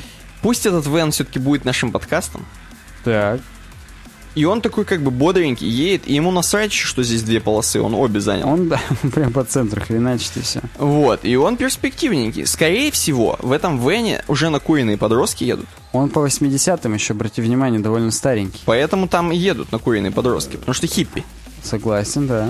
Вот. И они веселятся, возможно, задницы в стрингах торчат. Вот. Там велосипед сзади, вон, или один, или два, я не знаю, прикреплен на багажник. Тем более... Это велосипеды и костыли, о которых мы рассказывали сегодня, когда про промисы говорили. Да, вот. Эм, кстати, заметьте, что вторая дорога более кривая, вот которая дальняя. Она вообще прям кривая. Это когда мы темы отбираем и по ней едем, сквозь терновник пробираемся, а потом уже пересаживаемся на верхнюю дорогу и спокойнее едем. Кстати, обрати внимание, здесь есть эм, небольшой участок, на котором надо, по-моему, до 10 км в час притормозить на нашей дороге. И он сужается до одной полосы. Ой, да там вообще дорога сраная, до свидос. Вот, вот это момент, когда мы сквозь комментарии ваши пробиваемся, когда нас срут очень сильно. Вот подкаст, вот на момент записи, он за кадром, потом идет вот э, небольшой жизненный цикл, когда к этому сужению подбираемся, это вот мы выкладываем и комментарии первые. Просто да вы скатились, да фу, да дизайн говно, все говно, вы говно. И вообще, и насрать. Но на самом деле сам, сама по себе пикча, сама по себе фоточка очень классная, так с классным настроением. Таким... Вот туман, это что интересно? Сверху. Это туман войны. Это Terra Incognita, который мы еще не познали у нас в веб Еще столько всего можно познать, увидеть такие горы с помощью нашего подкаста, поэтому обязательно едьте в нашем вене, чтобы жопы торчали. Да. Вот. И там Six Packs мы уже открыли для вас. В кепочках назад сидим Сидим. и в резине. Вот, поэтому Э, такая А, история. В общем, мы хотим напомнить вам, что подписывайтесь на нас в соцсетях, ВКонтакте, в Твиттере, Фейсбуке, в Инстаграме, в Плюсе. На Ютубе ставьте нам лайки, пишите комментарии, на iTunes ставьте звездочки, пишите отзывы, покупайте у нас стикеры, регистрируйтесь на сайте, предлагайте темы и поддерживайте проект webdesign.ru slash donate. До следующей недели увидимся. Я, как всегда, представляю вам своего партнера. Не, Партнер. не хочу это говорить. Собеседника. Это с вами был Никита Тарасов. И Александр Гончаров. Удачного всем дня. Пока. Мам.